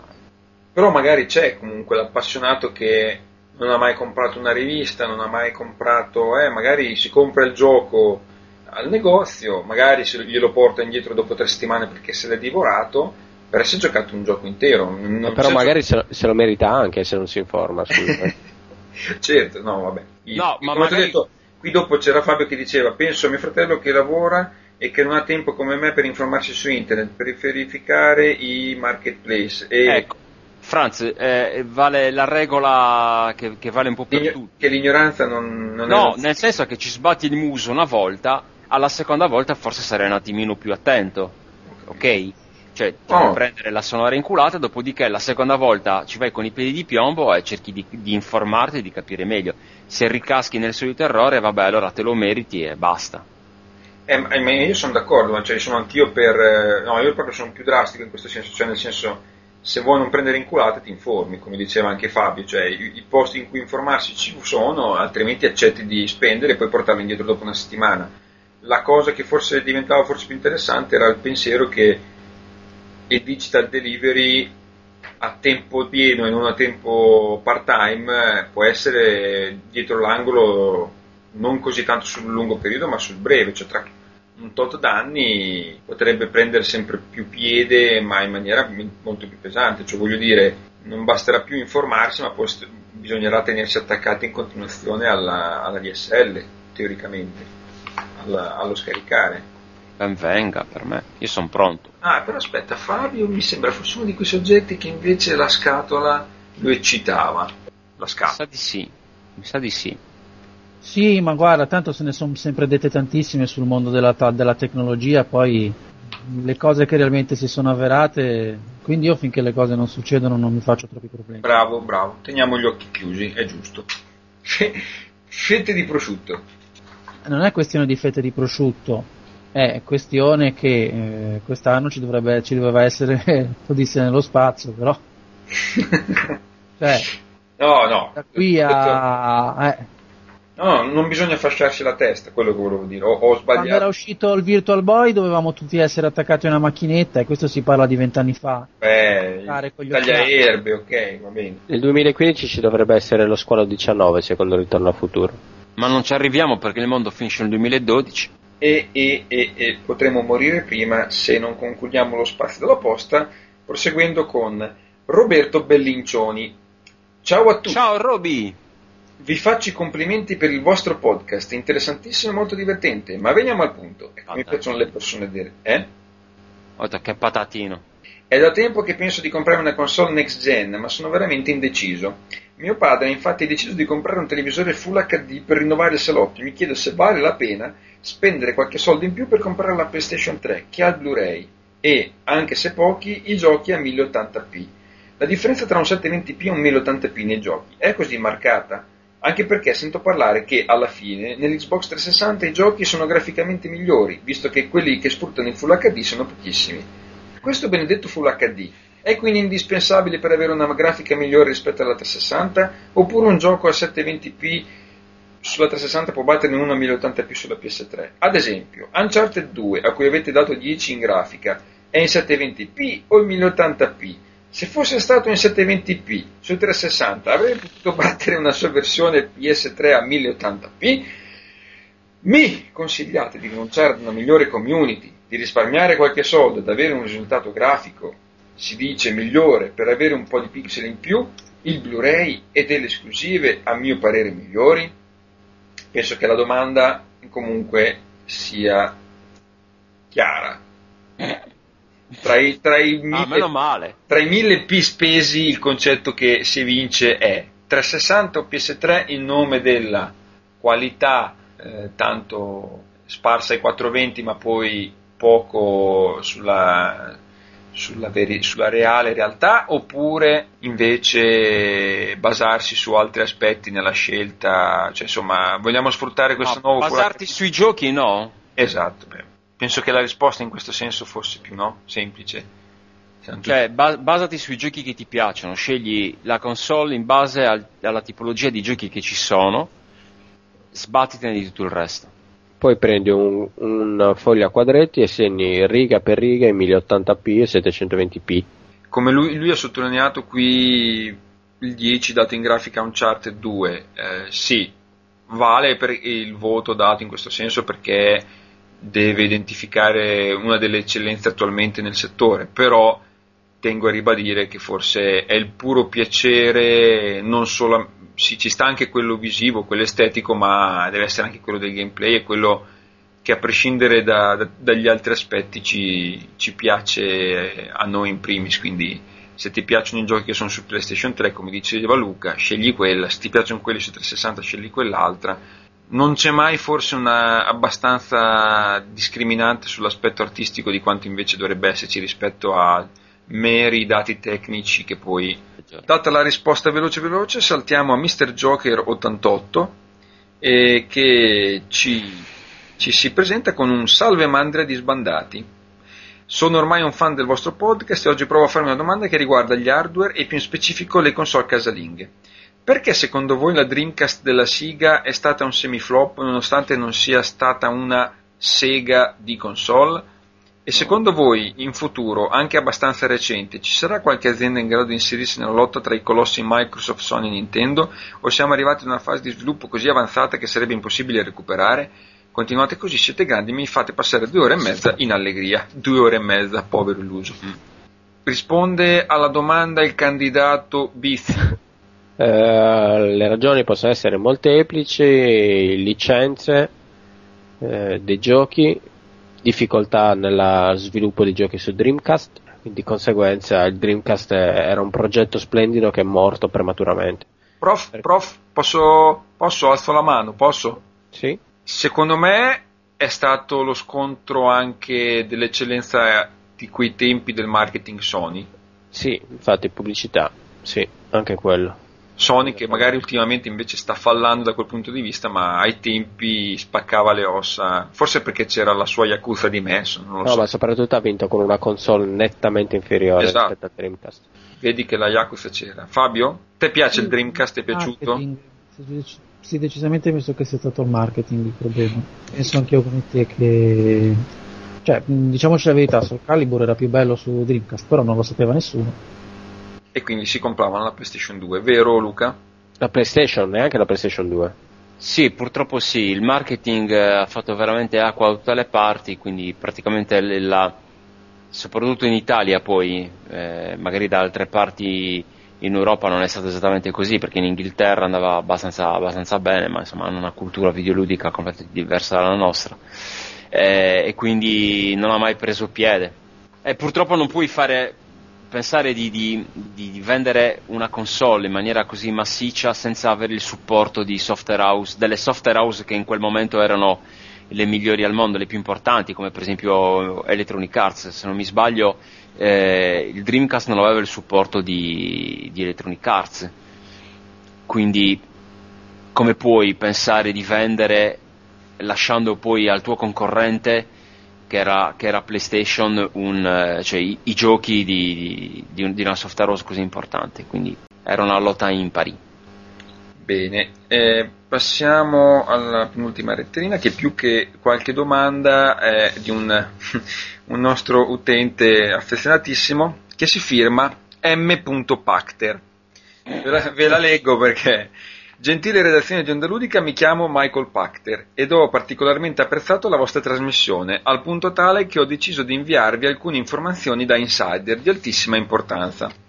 Vi offro questa esclusiva che potrete mandare in onda tenendo presente che si tratta di informazioni certificate dal sottoscritto, economiche, Tlovas, Cartagenic, Entertainment, Future Media Senior Consulent. Di seguito le rivelazioni. Nintendo giungerà sull'oro del fallimento causa l'insuccesso del Wii 2. Dopo ingenti perdite si salverà dedicandosi ad altro. Microsoft sdoganerà il gioco online portatile con il successo della sua nuova console di piccole dimensioni, che si collegherà alla nuova Xbox e permetterà di tenersi costantemente collegati al servizio live che si sarà per allora ulteriormente evoluto. Le pecche riguarderanno solo qualche crash di sistema.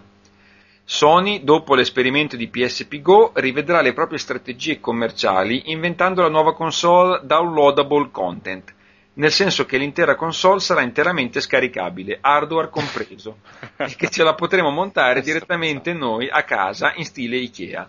Sony successivamente a sua volta fallirà nel 2019, proprio quando stava per uscire GT5. Nel 2024 il concerto di Capodanno di Vienna verrà suonato da una banda che utilizzerà solo strumenti di plastica forniti da Harmonix. Apple diventerà leader del settore console con la sua iPlay, che come sistema di controllo prevederà l'utilizzo del movimento delle pupille. Per ora è tutto, grazie dell'attenzione. Questa simpaticissima lettera ce l'ha mandata in realtà il nostro ascoltatore Giovanni D'Agostino, che ringraziamo.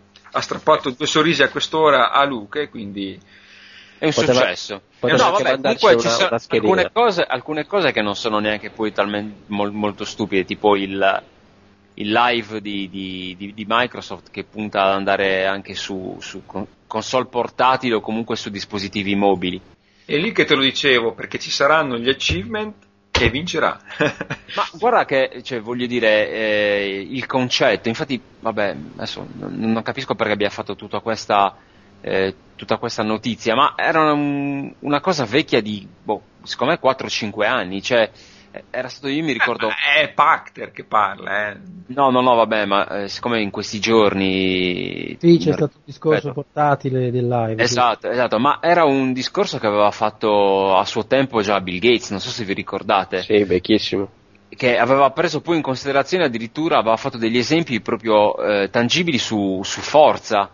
Non so se vi ricordate con eh, le, le skin delle macchine di Forza che si Da potevano scaricare sul cellulare e lui lo chiamava il Live Anywhere perché appunto il concetto era proprio il, il- il principio di, di Xbox Live era quello di essere poi portato dappertutto, su PC, su, su console, su, su dispositivi mobili. Sì, però Microsoft eh, rispetto a tutte le altre, forse in questo senso è quella che ha sempre detto, promesso, fatto, cioè promesso e rivelato, però in realtà sul portatile è sempre quella che forse solamente adesso ha accelerato le cose proprio perché è come dire che si è ritrovata spalla a spalla con eh, iPhone, con- cioè con Apple più che altro che è la sua rivale di sempre e non poteva fare a meno di una volta scesa lei scendere a sua volta, insomma.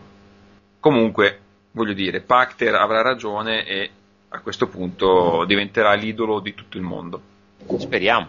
Visto che hai riso troppo, ora eh, concludo con il tuo mito di sempre, No. perché Paolo No. 69, vabbè, in realtà ci avrebbe scritto ben più di un email, ce ne aveva scritte tre in tutto questo periodo che siamo stati scollegati, ma ho deciso che partiamo solo con questa, con quest'ultima, perché sennò eh, probabilmente ti eh, raccattavano col cucchiaino. Mm. Parte subito in prima. Ao Beoni, ma che fine avete fatto? Aspettavo con trepidante attesa la vostra puntata per, lo spu- per stappare lo spumante ed invece mi siete scomparsi. Non sarà mica stato un colpo di reni della suina? In attesa che vi rifacciate vivi nell'aere vi sottopongo i miei nuovi quesiti. E sono questi. Cosa vi aspettate dal prossimo Zelda per Wii in arrivo questo 2010?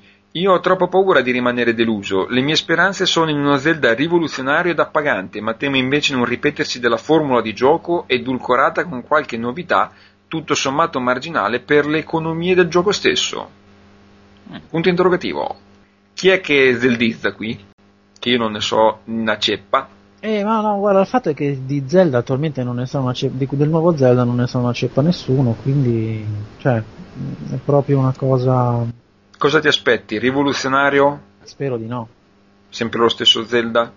Con l'arco e la freccia? Sì, sì, decisamente sì, qualcosa, rivoluzioni po', cioè, mh, sarebbe interessante vedere con il Motion Plus se riescono a interagire un po' dal punto di vista dei controlli, però non, non, non No, cioè, secondo me oh, manca proprio un titolo Nintendo che sfrutti veramente bene il sistema di controllo, cioè applicata però ad, ad un gioco vero, Con la G. con la G, non a- ai vari Wii Sport Resort o cose di- del genere.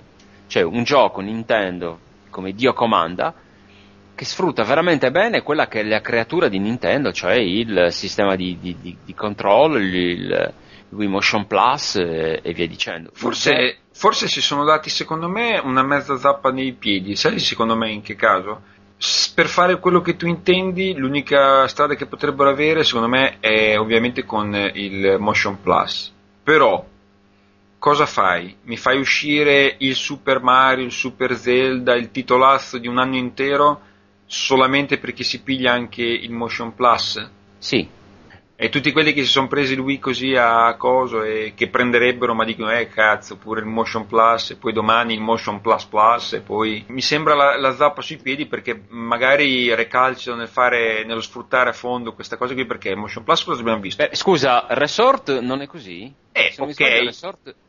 eh. Ma il resort è un po' come il Wii Fit, cioè nel senso chi si prende eh, l'intera cosa si perché si prende quei tre prodotti in croce, ma per chi vorrebbe prendersi oltre a quel prodotto lì il Mario o un altro, magari c'ha Wii Fit e ha già speso altri 80 euro per la pedana. E oltre a quelli del Wii che non spende mai in videogiochi, in più si dovrebbe spendere altri per No, no, s- no, scusami, è un problema di Nintendo. Eh, appunto che dico si sono dati la zappa nei piedi, cioè nel senso No, non hai capito. Se questo è veramente un problema, il gioco, anziché farlo pagare 59 euro e poi farti spendere altri 20 euro per il Wii Motion Plus, lo fai, spe- fai spendere all'utente 59 euro con il Wii Motion Plus. Ah, sono beh, ca- eh. sono cazzi di Nintendo. Certo- cazzi da, e qui direi che sono cazzi da cagare, come si suol dire. Sì, ma sono problemi loro. Cioè, voglio dire, se questa è- può rappresentare un problema, saranno loro a doverlo risolvere. È per questo che però Augurando- me, augurandoci che non lo facciano sulle spalle delle- de- dell'utente, questo è il punto. per me tentennano a gettarsi mani e piedi in questa nuova idea proprio per quel motivo lì. Poi, qui la prossima è la domanda per cui io ho eletto Paolo 69 a mio protetto, a mio discepolo, perché dice possibile che nessuno, non solo Sony, non faccia niente, non proponga alternative al pad classico per PS3?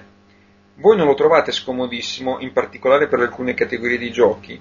Ho scandagliato vari negozi, ma il massimo che sono riuscito a trovare sono delle tristi prolunghe per i grilletti posteriori. Ma che fine hanno fatto i produttori alternativi di hardware, Madcast e gli altri? Una volta le repliche del joypad delle console non si contavano, adesso invece non so cosa darebbe poter utilizzare un joypad, un joypad replica di quello 360 sulla PS3. E qui io mi prostro con qualche timore perché stiamo parlando di Paolo 69, ma mi prostro perché prende in pieno quello che penso io del joypad PS3. In realtà esistono le, le alternative. Esistono? Lo Eh, fa anche Logitech. Consigliamo a Paolo 69 e anch'io farò lo stesso. Luca, come si chiama la linea Logitech eh, PS3? Io Beh. onestamente non mi ricordo del- di, un, di un pad eh, di un pad Logitech per PlayStation 3, ma probabilmente mi sto proprio mi sto confondendo io, vista l'ora. Cioè io mi ricordo che qualche cosa posso anche averlo visto, però non mi sembrava nulla di diverso da quello... Ma ascolta, eh, volendo, dal momento che appunto lui sta cercando un qualcosa di, di diverso, si può rivolgere appunto a quel prodotto di cui stavamo parlando prima, che è un'alternativa, no?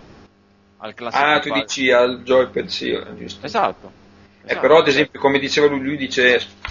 Eh, dice? Si chiama Splitfish Gameware. Eh, ho capito, però quello fai dei numeri della Madonna su Modern Warfare, poi voglio vederti a giocare a Gran Turismo con quello.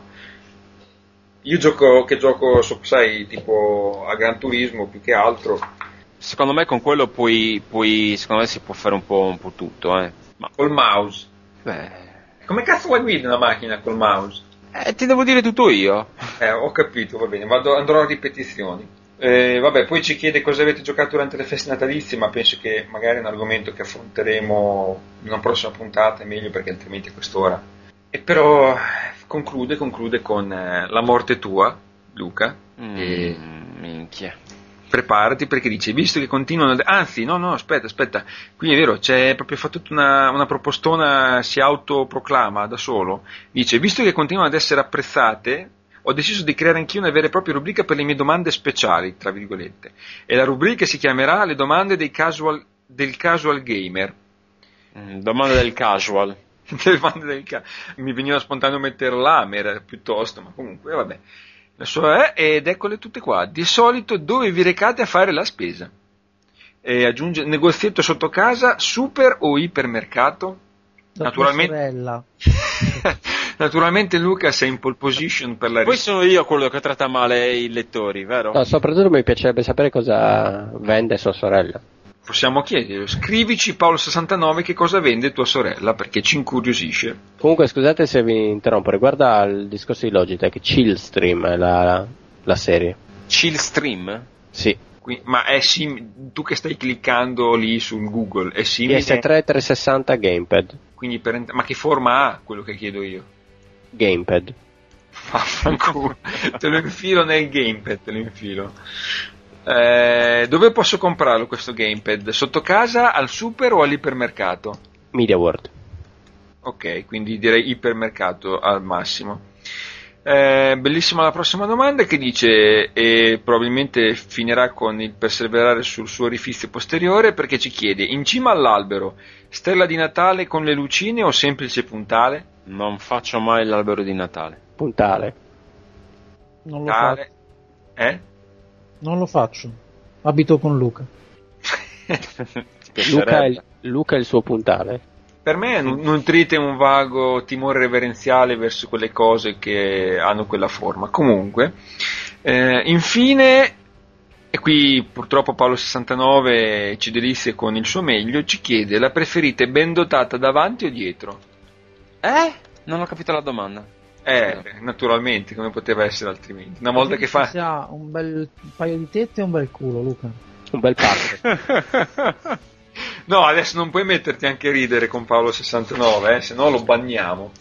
Era quella la domanda, no? Era Ah, questa. bel pacco. Vabbè, Pizzi è un bel pacco, lo sappiamo, non è che... Io, E io, bel eh, tizio, io voto. Eh, no, non, non so decidere. È un sapiente mix tra le due cose. Eh, capirai. ha scoperto Paolo, un gentiluomo non parla mai di queste cose. dei begli occhi, di piuttosto.